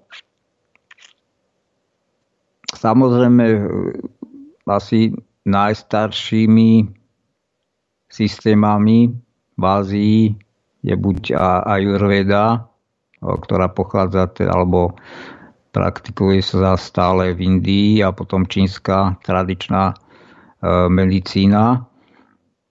A zásadný rozdiel medzi západným nazeraním na ľudské telo a ľudskú psychiku a východným pohľadom na tieto veci je v tom, že keď to tak zjednodušene povieme, že tá západná medicína rozpitva človeka, keď to zoberieme, ľudské telo si rozdelí na orgány alebo orgánové sústavy proste a postupne na menšie a menšie celky, a tie osobitne skúma. Teraz netvrdím, že by západná medicína ani nehľadala súvislosti medzi týmito systémami v ľudskom tele. Netvrdím ani, že by nepoznala určité súvislosti, pretože psychosomatika nie je neznáma, ani by som povedal, možno ani v učebniciach pre medikov v tejto školskej medicíne, len ako si sa do tej praxe nedostávajú tieto poznatky, hoci sú známe, a oni sú známe aj z nejakých ľudových porekadiel a tak ďalej, a sú známe aj v tej našej západnej vede medicínskej, ale skutočne tie azijské smery sú vyložené, postavené na tomto pohľade. Celá filozofia tých azijských liečebných metód je postavená na syntetickom prístupe, na analytickom, hoci najprv ten problém, alebo najprv sa to musí aj to ľudské telo nejako zanalizovať, ale potom to treba zasa poskladať tak, aby to nám to dávalo nejaký zmysel. A práve bohužiaľ tá západná medicína sa aj keď nejaké čiastkové vedomosti o spolupôsobení tela a duše alebo ducha vie, tak bohužiaľ ten smer alebo tá prax to absolútne nevyužíva a ide to úplne zlým smerom, by som povedal.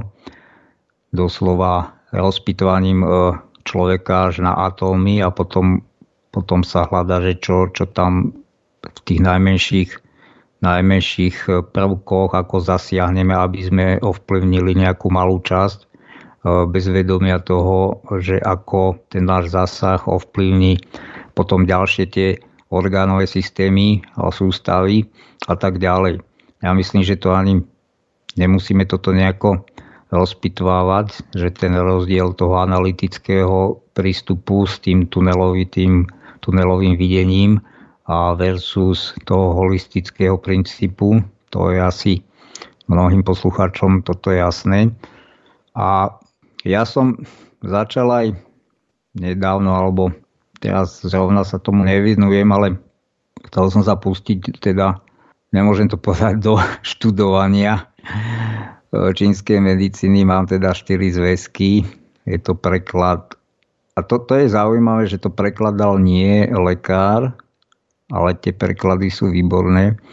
No ale skutočne naše myslenie nie je zvyknuté. Teraz nehovorím ani na ten poetický jazyk, áno, ktorý oni tam vlastne všade pchajú, to je úplne jedno, či je to v medicíne, či je to v bojových umeniach, oni oplývajú tým poetickým jazykom a takýmito termínmi.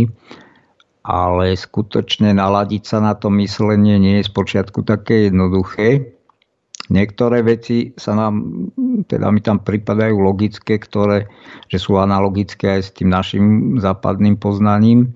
Niektoré tie veci doslova človek len musí prijať, že to tak je, lebo keby nad tým hlbal, sa mu to nezdá, sa priečíta naša západná myseľ proti tomu, ale keď už to príjme, tak jednoducho ako keby tie ďalšie poznatky, ktoré vyplývajú z tej čínskej medicíny, začína to do seba zapadať. No, hovorím, nie je to ľahké sa do toho zahlbiť. Ono v tej čínskej medicíne a vôbec teda ona vychádza z taoizmu. No a taoizmus, neviem, či vy poznáte do jakej hĺbky, ale jednoducho celý ten taoizmus je, pokiaľ už sa pohybujeme v rovine duality, teda že v rovine javov, hmotných javov, tak tam ten taoizmus vychádza teda z duality dvoch, dá sa povedať, protichodných síl, ktoré prakticky ovplyvňujú všetko vo vesmíre, aj na Zemi, aj v ľudskom tele. A je to nejaká rovnováha dvoch síl, yin a yang. Nebudem to ďalej rozvádzať, ale z týchto dvoch základných síl potom vzniká 5 elementov. My na západe poznáme 4, teda zem, oheň, voda, vzduch a zem. A Číňania to majú trošku ináč. Oni tam majú oheň, voda, drevo, kov a ešte zem. Áno.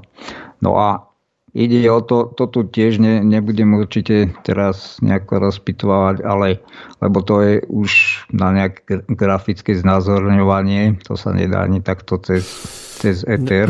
Nie, Číňania tam majú 5 elementov, to je pravda, ale oni tam vlastne 3 majú vlastne rovnaké, čiže voda, oheň, neviem, či tam vietor namiesto vzduchu, ale to je prakticky to isté, ale potom tú zem majú nahradenú, že buď drevo alebo kov. Tak, zle som to povedal, áno, drevo a kov. A zaujímavé, že Indovia prekvapivo nemajú 4, ale 3 živili. A ty tam... Ani, jak to je? No, ja som mal o tej ajurvede pár relácií a mi to teraz vypadlo trochu, jak to tam aj má. Myslím, že vata, kafa a ešte čo to bolo? Pita, myslím. A teraz neviem, čo je čo. Myslím, že vata je ten vietor a tie druhé dva teraz mi asi nenaskočí, že čo sú. No, bez ohľadu na to, že teda ja sa považujem za laika, ja fakt ako momentálne to nečítam, takže mi to aj takto vypadlo z hlavy, mám problém si takto to oživiť, ale ide o to, že tam je jedno, či ide o 3 prvky, alebo o 4, alebo o 5, alebo teda elementy, či je to párny alebo nepárny počet. Oni majú vzájomné to pôsobenie na seba tak, ako keď striháme, že papier, nožnice, kameň, áno? Poznáme to všetci. To znamená... No, to by boli tí indové, lebo to sú 3 veci. No ale hovorím, že to je jedno. To môžu byť aj 4, ale vzájomne nemôže tam byť jeden element, ktorý by zvíťazil nad 2, áno? Vždycky len nad jedným môže zvíťaziť a nad ním zasa niekto iný, hej? Čiže je to taký uzavretý kruh. No a vlastne preto sa tam vytvára aj rovnováha, že nemôže žiadny prevážiť. On keď vlastne preváži, tak jednoducho tam dochádza k tej nerovnováhe a chorobe. Hej.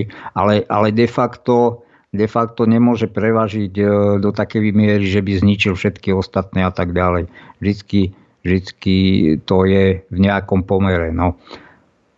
To tiež nebudeme tu rozoberať, na to sú určite lepší odborníci. No a to chcem teda povedať, že bohužiaľ tá naša... Keď sa pozrieme napríklad len to, čo vieme o mikroflóre črevnej, to nie je až taká nejaká... To nie sú až také staré vedomosti, dá sa povedať, neviem koľko desiatok rokov je to pre nás známe. A takisto fungovanie celého autonómneho systému, kde patrí obehový systém, tráviaci systém a tak ďalej. Takže postupne aj tá západná medicína sa dostáva k týmto poznatkom a to, čo možno tá čínska medicína intuitívne, alebo neviem ako to mám nazvať, poznala 5000 rokov, hej.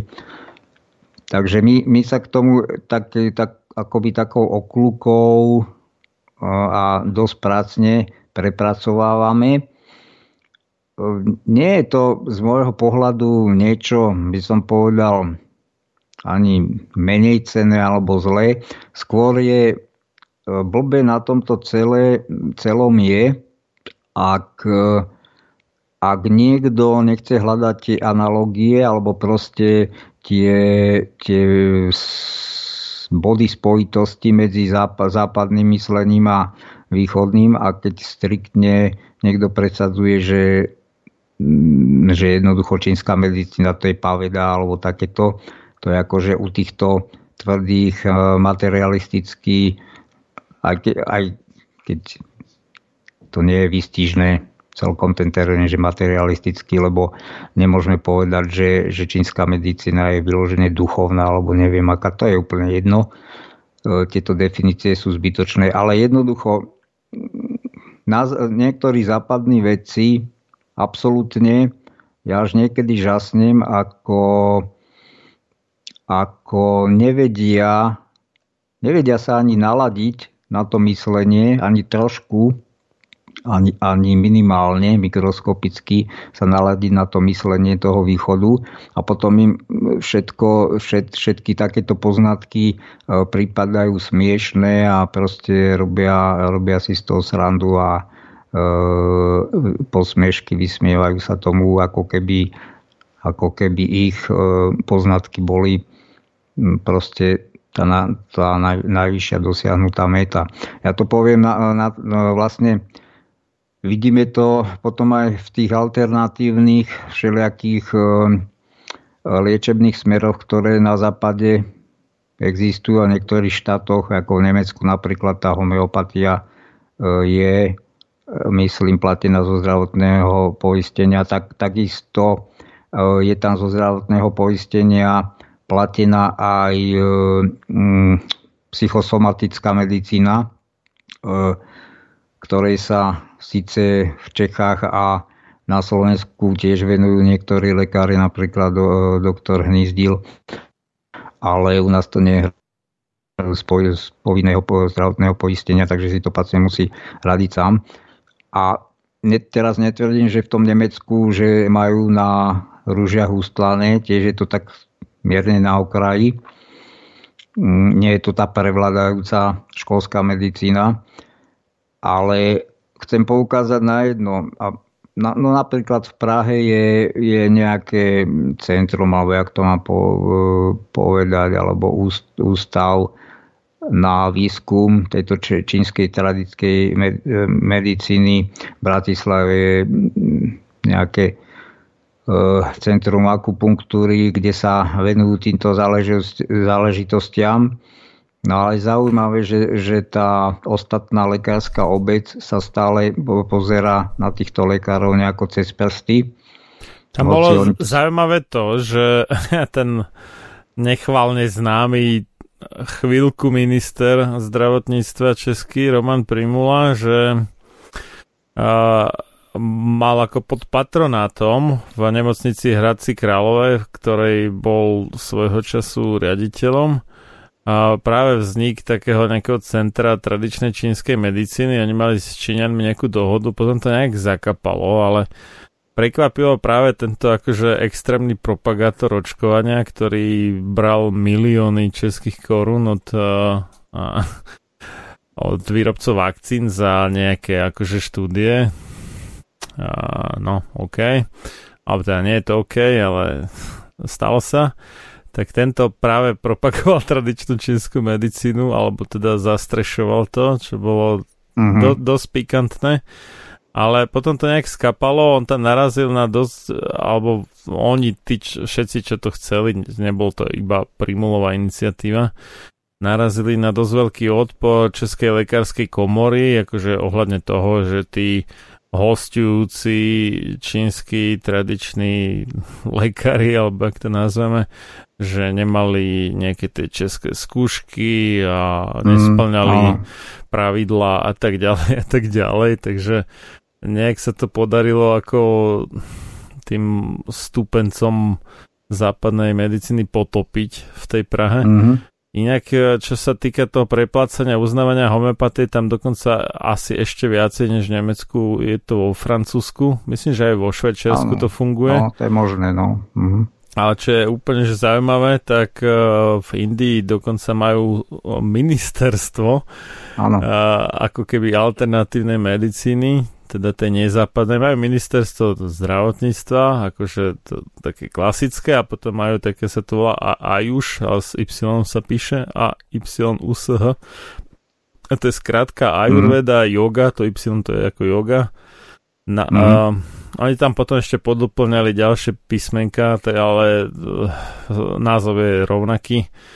Pôvodne to bola teda ajurveda, yoga, unany, to ani nepoznám, o čom to je, siddha a homeopatia, a ešte tam doplnili teda naturopatia, nejaké sovarigpat, vôbec nepoznám, čo sú za liečebné systémy, a niečo indické to očividne bude.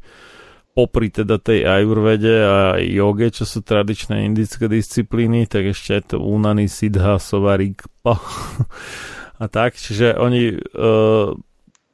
No neviem, ako u korony, tam je to otázne teda, že do akej miery prišli k slovu, ale celkovo to vyzerá, že India je takou ako najväčšou baštou alternatívnej medicíny v tomto zmysle. Čiže majú ako keby ministerstvo tej nejakej analytickej krátkozrakej medicíny a potom ministerstvo tej holistickej alebo celostnej medicíny. Paralelne, to je také zaujímavé.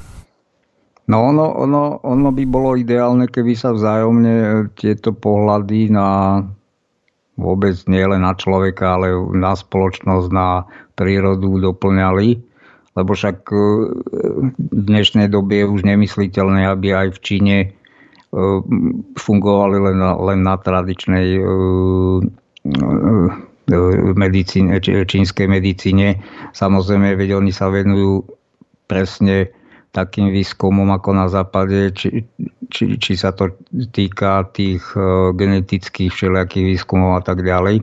Takže oni tam idú, využívajú obidva, dá sa povedať obidva systémy, ešte na západe my ten východný v oveľa menšej miere. A chcem len to povedať, že je pre mňa také fakt nepochopiteľné, keď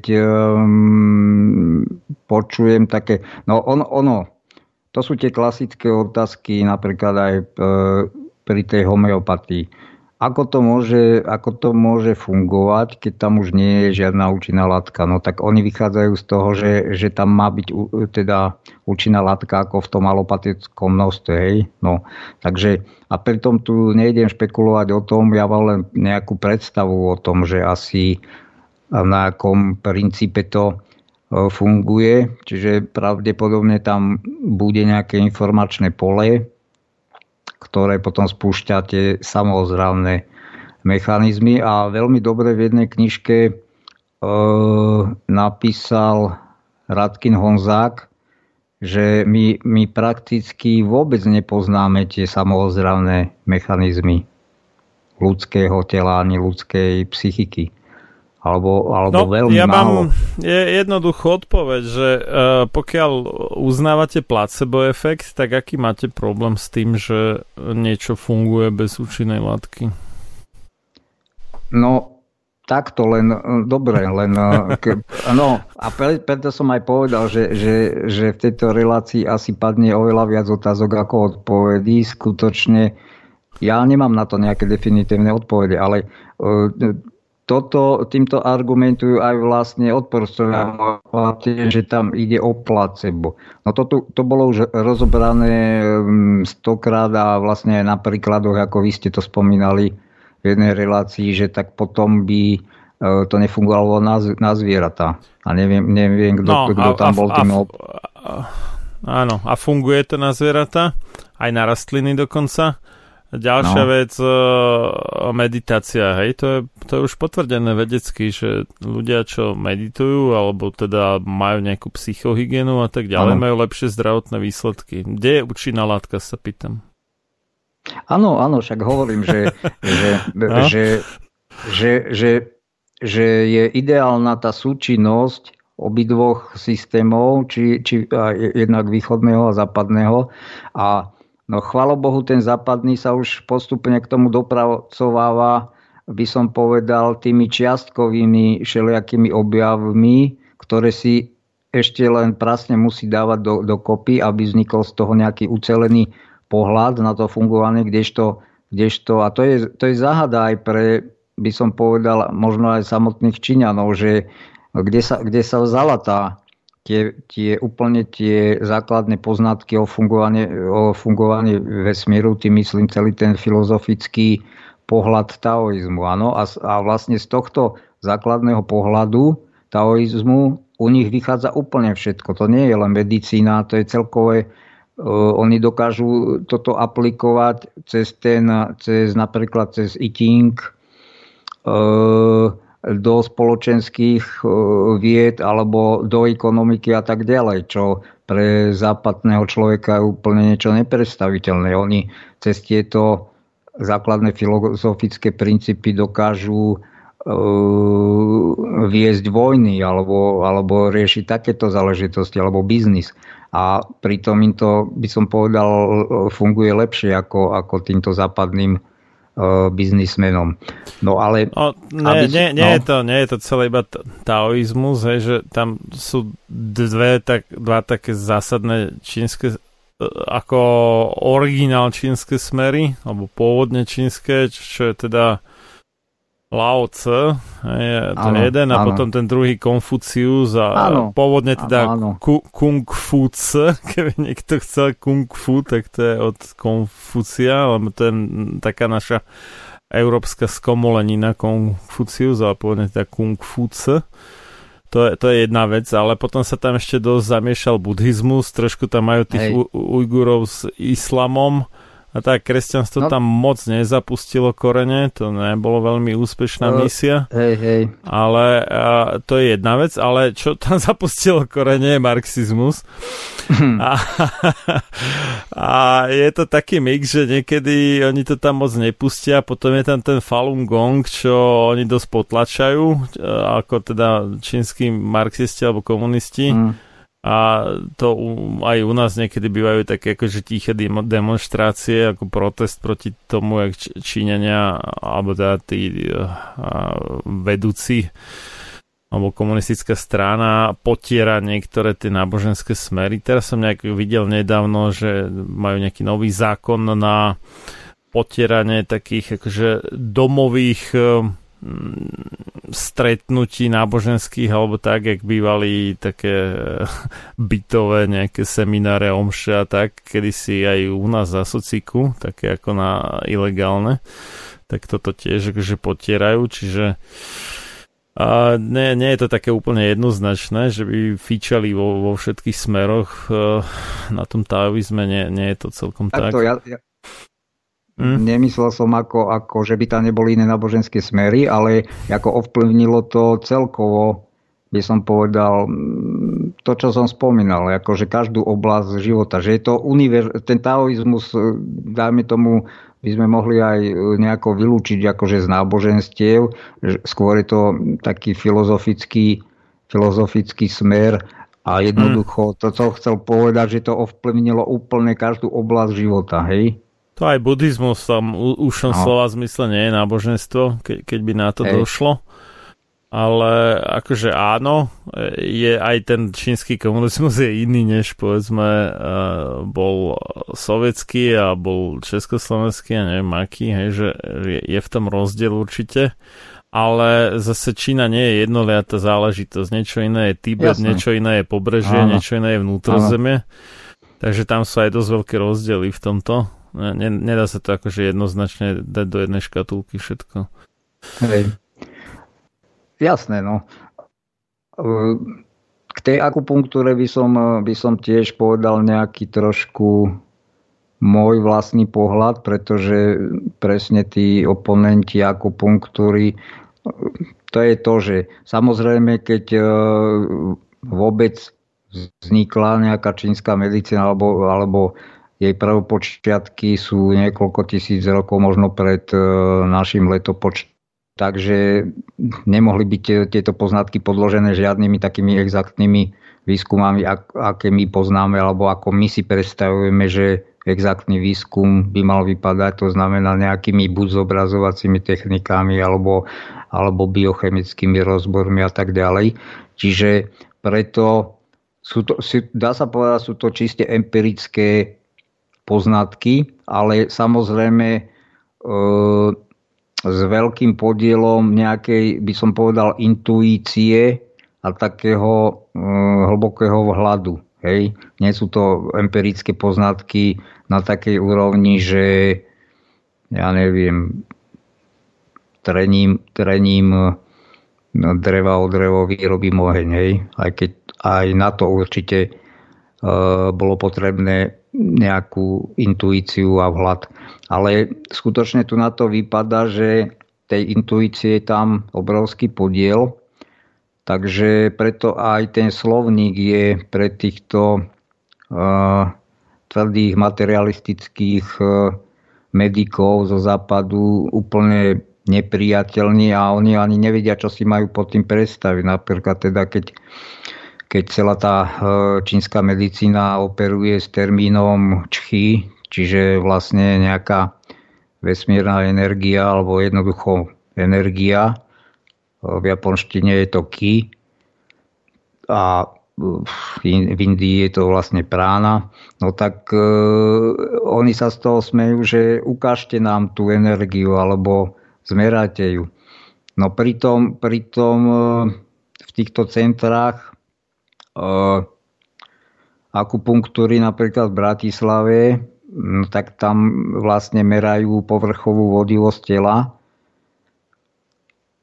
čiže zmapujú to ľudské telo v rôznych bodoch alebo množstvo bodov zmerajú a tým dostávajú celkový obraz tých vodivých, teda kdejaká vodivosť na tom ľudskom tele u toho pacienta. A vlastne nahradzujú technológiou to, čo títo čínsky lekári vedeli robiť inými metodami. No a tam napríklad v tej čínskej medicíne je zisťované diagnózy podľa pulzu pacienta, čo je úplne pre nás západných ľudí niečo nepredstaviteľné. Samozrejme, musia sa to učiť veľmi dlho, je to náročné získať tieto zručnosti. Zasa na druhej strane vieme, že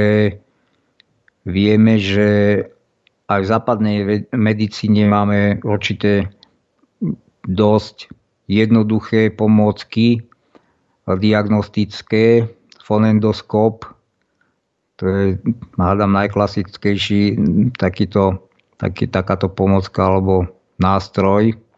No a tam skutočne ten lekár musí mať prax, aby vedel počúvať tie jemné rozdiely v tých zvukoch, ktoré počuje, čo idú z plúc, alebo aj tlkot srdca a tak ďalej. No a veľmi podobne je na tom aj klasický rentgenový snímok, kde ozaj treba skúsenosti. A bohužiaľ, táto západná medicína, nie je to len môj názor, ale jednoducho tým, že používa už ďalšie modernejšie a zložitejšie technológie, tak tieto zručnosti lekárov úplne sú na ústupe. Ja si myslím, že títo noví absolventi medicíny ich ani nemajú, ani neovládajú. To znamená, a poviem to aj na vlastnom príklade, teda ja som stavbár a teda mám absolvovanú priemyslovku a vysokú školu a tam je to presne to isté alebo veľmi, veľmi podobné.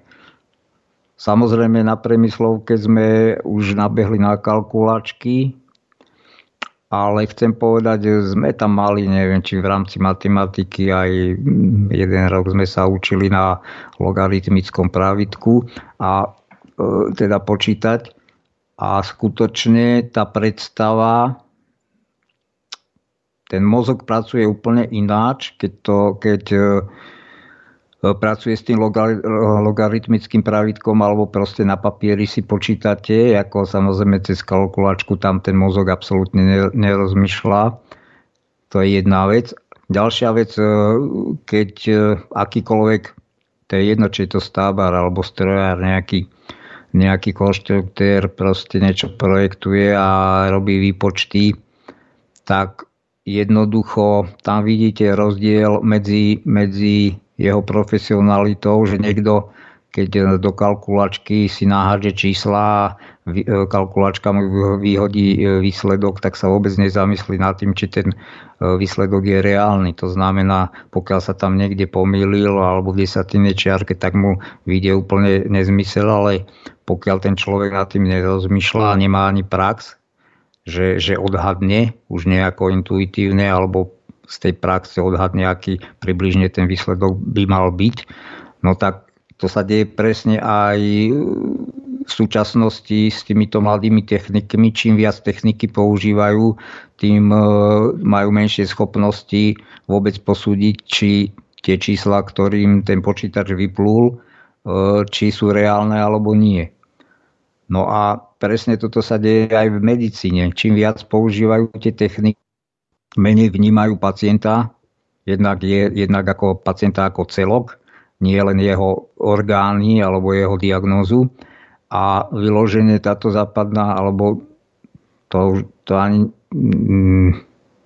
nehovorím, že medicína, ale zdravotníctvo, čiže aplikovaná medicína, sa veľmi spolieha na tieto technológie a častokrát technológie sa nasadzujú bez nejakého rozmýšľania mechanicky a pokiaľ ten mladý lekár nemá dostatok skúseností a praxe, tak jednoducho len mechanicky buď posiela pacienta na také vyšetrenie, ale v súčasnej dobe už ani to neplatí, pretože jednak limity od poisťovne a teda dochádza až k takej situácii, že teda keď je pacient ako tak inteligentný, tak sa sám začne zaujímať o tieto veci a častokrát sa dožaduje vyšetrení, o ktorých si myslí, že by to mohli niekam nasmerovať, a ten lekár to odmieta s tým, že je to totálna blbosť a tak ďalej. Takže bohužiaľ tie technológie to dostávajú do tejto roviny, by som povedal. To je presne so všetkými technológiami. Ja som si to všimol hneď ako začali mobily, že ľudia, ktorí začali používať mobily, tak takmer úplne stratili schopnosť organizovať svoj čas, pretože sa stále spoliehali na mobil, že tým mobilom to doženú. To znamená, už sa nedohadovali schôdzky tak ako predtým, že keď sa ľudia predtým slovne dohodli na schôdzke, že zajtra, ja neviem, 8 ráno, tak sa toho snažili držať, pretože keby sa niečo stalo alebo nestíhali, tak nemohli to vyriešiť tým mobilom. Ale v súčasnosti tí ľudia sa spoliehajú na tieto technológie a tie technológie to paradoxne tú efektivitu zhoršujú. Ďalej úplne oberajú ľudí o prirodzené schopnosti, ktoré by si sami mali trénovať. Nehovoriac napríklad orientácia v priestore alebo v teréne. Čiže všeobecne sa už ľudia spoliehajú na GPS-ka, či v aute, alebo pri turistike, čo je pre mňa úplne, by som povedal, ono to nie je zlé. Nie je to zlé, samozrejme, len pokiaľ sa to zneužíva, tak to skutočne tých ľudí, by som povedal, z nich robí jednak závislých na tých technológiách a jednak ich to oberá o ten potenciál, ktorý tí ľudia v sebe majú, jednak psychický aj fyzický potenciál. No oni by sa mali v podstate učiť aj tí lekári, ale aj v ostatných odboroch od takého ako keby praveku. Čiže nemajú žiadne nástroje, žiadne vyšetrenie, žiadne teórie až po tú súčasnosť, že aby hoci to asi tak ľahko nehrozí, ale všeličo sa môže stať, aby neboli vykolejení, keď proste prídu o tú možnosť tých vyšetrení a tie nástroje nebudú mať dostupné a tak ďalej, aby boli ďalej použiteľní. No ale toto sa žiaľ teda nedeje. Niekde niečo áno, že povedzme sú nejaké kurzy, ja neviem, skladania košíkov z prútia a podobné veci, akože super. Okay. Hej, ale väčšina to už tak nefunguje. No ja som logaritmické pravidko videl, akože mi to otec ukázal a tak, hej, ale reálne už na vysokej škole vôbec. Uh-huh. Uh-huh. Hej, čiže... Takže ako ja ešte teda viem, čo to je, ale väčšina mojich rovesníkov už to nevie, čo to je. No a tak, no a ja som mal, inak už budeme musieť končiť, aby sme to zmestili. Ja som mal ešte tu také dve poznámky. Na tom ministerstve alternatívnej medicíny by sme mohli nazvať indickom, teda tom aj už majú taký zaujímavý 8-bodový program na posilnenie imunitného systému, zrejme tiež teda s ohľadom na koronavírus. Posúďte sami, že či to je OK, podľa mňa hej. Že prvá vec, že umývajte si ruky, druhá vec, meditujte, tretia vec, užívajte vitamíny, štvrtá vec, pite viac vody, piatá vec, jedzte hojnosť ovocia a zeleniny, šiestá vec, prestaňte fajčiť, siedma vec, umývajte to ovocie a zeleninu, no 8. vec, spíte dostatočne dlho, no. Hej. Podľa mňa akože celkom v pohode rady. No a druhá poznámka, čo sa týka Edwarda Jennera, tak v roku 1796 bolo ešte takmer celých 100 rokov do objavenia prvého vírusu a pritom tie práve kiahne, proti ktorým on akože teda vynašiel preventívny prostriedok, sú vírus alebo vírusová choroba. Čiže ešte ďalších skoro 100 rokov sa nevedelo, že čo je vlastne podstatou tej choroby. To je taký paradox možno. No a aj tak ten prvý vírus, čo bol objavený, vlastne ani nebol ani zvierací, ani ľudský, ale dokonca rastlinný vírus, takzvanej tabakovej mozaiky. A tie ľudské vírusy boli objavené postupne až neskôr. Napríklad v čase tej tzv. Španielskej chrípky, ktorá nebola ani španielská a pravdepodobne ani chrípka 1918 až 1920, ktorá teda vraj zabila porovnateľne, ak nie dokonca viacej ľudí než prvá svetová vojna, po skončení ktorej teda vypukla, alebo na konci ktorej vypukla. Tak tam vôbec nie je jasné, že či to bola chrípka. S vysokou pravdepodobnosťou ani nie, lebo chrípka málo kedy býva, alebo teda nepoznáme iný príklad, kedy by chrípka bola takto smrteľná. A vtip je v tom, že vírus chrípky bol objavený až v roku 1933. Takže nejakých 13 až 15 rokov po tej španielskej chrípke. Podľa mňa je takmer isté, že to chrípka nebola, že možno to bolo nejaká bakteriálna infekcia, ktorá využila telo oslabené či už to vojnou, hladom, stresom a možno aj chrípkou, možno, ale že tou konečnou bodkou boli či už nejaké pneumokoky alebo ja neviem, aké iné baktérie, ktoré možno môžu byť teda u ľudí s nalomenou imunitou vysoko smrteľné. Takže k tým objavom teda toto málo kto vie, ale sú to podstatné veci, že ako oháňať sa španielskou chrípkou a ešte k tomu porovnávať to s koronou, tak to je ako úplný úlet, lebo z najväčšej pravdepodobnosti to ani nebol vírus a už vôbec nechrípkový. No tak, takže...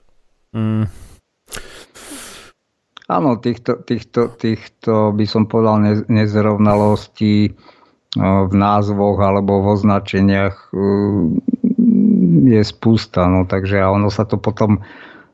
To je, dá sa povedať, také už len tradovanie, že, alebo ústne podanie sa to predáva ďalším generáciám bez toho, aby sa skúmalo, že jaká bola podstata toho javu.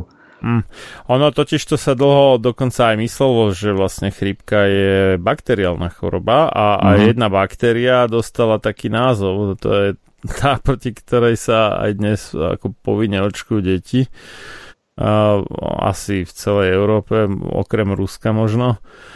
A to je Haemophilus influenzae, čiže akože chrípkový hemofilus, ale podnesko sa zistilo, že on nespôsobuje chrípku, ale má taký názov a zostal mu historicky, alebo zostal jej, teda tej baktérii historicky. No a toto som chcel, že posledná moja poznámka, že západňari majú takú tendenciu veľkej pýchy v podstate sa pozrieť tak cez prsty na tých východňarov, že my sme tu ako pokrokoví a neviem aký toto a že oni nám nesiahajú po členky a kam sa hrábú a tak ďalej, ale pozrieme sa, aká zdravá je naša populácia a porovnajme to so zdravím čínskej populácie alebo indickej populácie. Áno, niekto môže povedať, že no dobre, no oni sa tam nedožívajú tak veľa rokov a tak ďalej, no čo je čiastočne dané do značnej miery podvýživou a takýmito vecami, akože nízkou životnou úrovňou, ale nie samotnou to medicínou ako takou prevládajúcou. Že keby tí ľudia boli obdobne dobre živení v Indii alebo v Číne, no na pobreží je to celkom fajn, alebo vnútrozemí tam je častokrát dosť brutálna chudoba porovnaní s pobrežím, ktoré je priemyselné. Číne, hej. Tak keby mali rovnaké životné podmienky, tak by, myslím, že dosť pretromfli v podstate tú priemernú dobu dožitia, povedzme, nejakého obyvateľa Slovenska, alebo Česka, alebo Spojených štátov amerických. A pokiaľ teda my máme takéto mizerné výsledky s tou našou pokročilou technológiou a s tým, že dávame v prepočte na hlavu mnohonásobne viacej peňazí na zdravotnú starostlivosť, než dáva Čína alebo India, tak my naozaj nemáme akýkoľvek dôvod na nejakú pýchu voči nim teda, alebo pozerať sa na nich cez prsty. No, dobre, takže v podstate túto časť môžeme ukončiť.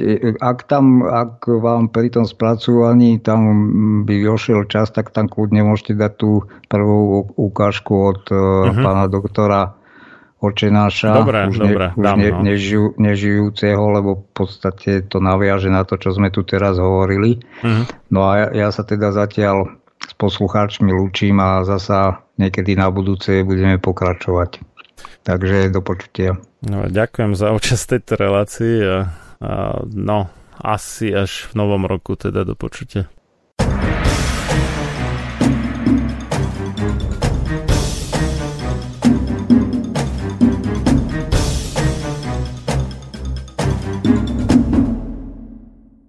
Musí to byť vzájomná činnosť, musí to byť vzájomný kontakt na rovnakej úrovni.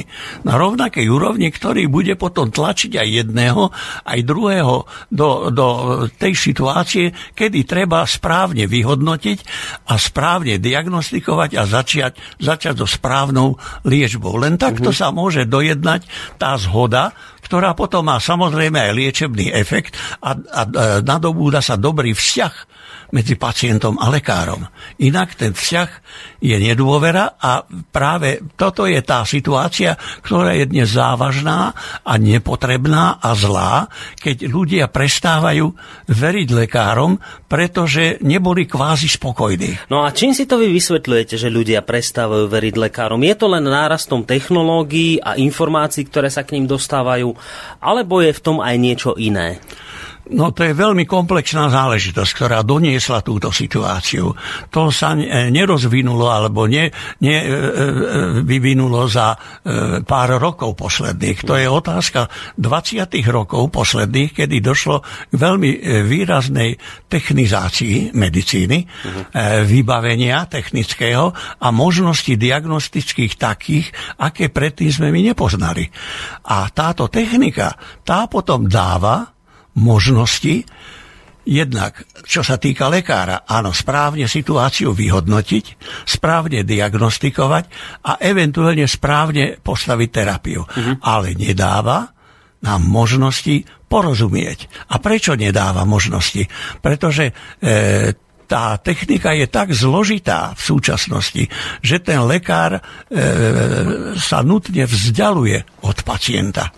A od jeho problémov, pretože lekár má toľko možností vyšetrení, diagnostických možností, že vlastne ten pacient sa stráca medzi papiermi, ktoré potom ten lekár vlastní a tie sumarizuje a nad nimi špekuluje a nešpekuluje nad pacientom. Aha, čiže tu sa už dostávame k druhému zásadnému problému, vzťah lekár-pacient, že jeden z tých dôvodov toho zlého vzťahu dnešného je premudlelosť pacientov, tá ich snaha byť chytrejší ako, hej, a na jednej strane. Na druhej strane teda vravíte, že rovnakou mierou sa o to pričinili aj lekári, ktorí prestali komunikovať s pacientmi. Prestali, lebo nemajú na to čas.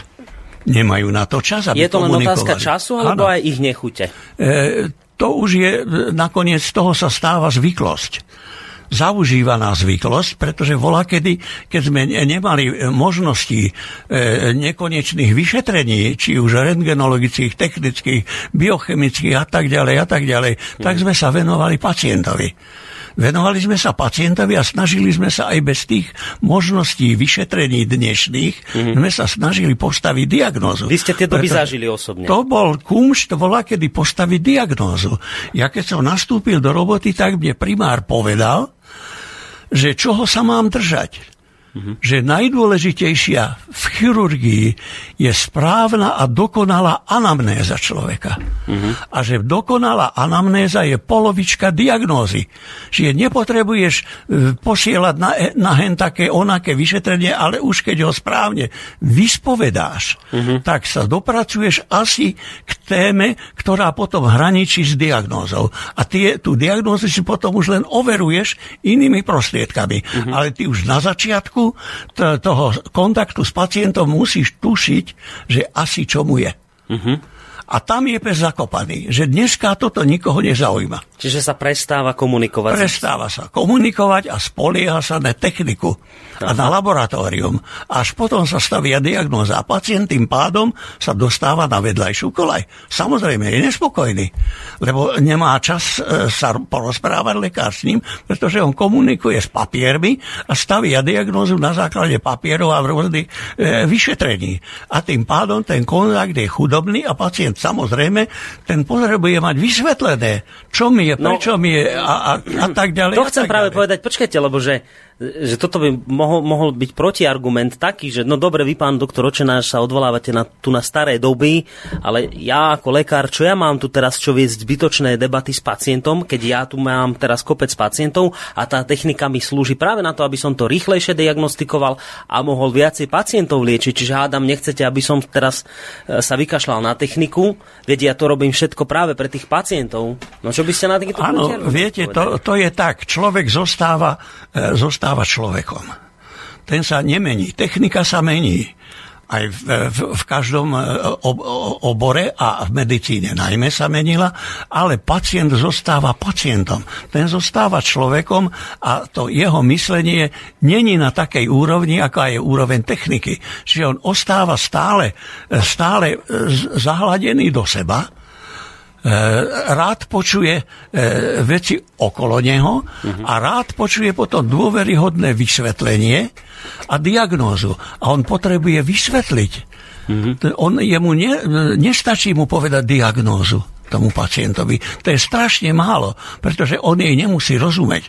Pretože dneska je tých chorôb na hundert a rôzne latinské názvy, alebo aj preložené do slovenčiny, jemu nemusia nič hovoriť. A preto je potrebná dôležitá komunikácia v tomto zmysle, aby ten pacient pochopil, čo sa mu stalo, prečo sa mu to stalo, čo ďalej a aká bude terapia. Ak toto sa dozvie, tak on nemá dôvod potom nedôverovať alebo byť nedôverčivý voči lekárovi alebo nespokojný voči nemu. A toto je základná chyba súčasnej našej medicíny a kontaktu lekára s pacientom, že sa to deje takto. Ale to je podľa mňa je to všeobecný zjav, pretože súčasná technika prináša špatné medziľudské vzťahy. A tie sa prejavujú samozrejme aj v medicíne, aj v kontakte lekára a pacienta. A to je základná chyba, pretože technika nás odvádza od humanity, odvádza nás od ľudskosti, odvádza nás od kontaktu človeka s človekom. Za chvíľu sa nebudeme poznať jeden druhému, ani v jednom baráku, už teraz sa nepoznáme. A toto sú ale také strašné chyby komunikačné, že tie budú prinášať ohromné problémy a konflikty budú naviac prichádzať.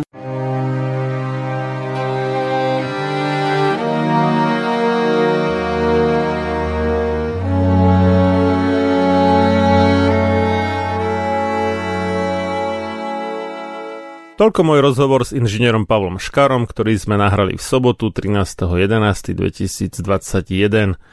Keďže táto relácia aj v premiére šla zo záznamu, prípadné otázky, názory, pripomienky, námietky a ďalšiu spätnú väzbu, ak ste aj napísali na štúdiový e-mail, prepošlite prosím na sam sebe lekárom @gmail.com alebo ak chcete po anglicky gmail.com.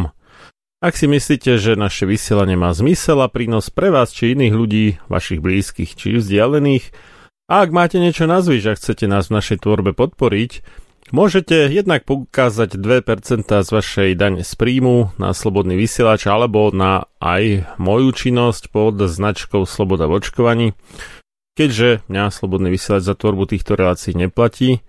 Jednak môžete bankovým prevodom alebo cez PayPal poukázať ľubovoľnú sumu na podporu Slobodného vysielača alebo mojej činnosti. Podrobnosti nájdete na internetových stránkach www.slobodnyvysielac.sk, respektíve www.slobodavockovaní.sk.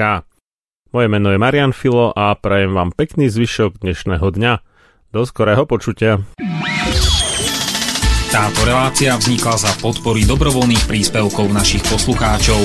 I ty sa k nim môžeš pridať. Viac informácií nájdeš na www.slobodnyvysielac.sk. Ďakujeme.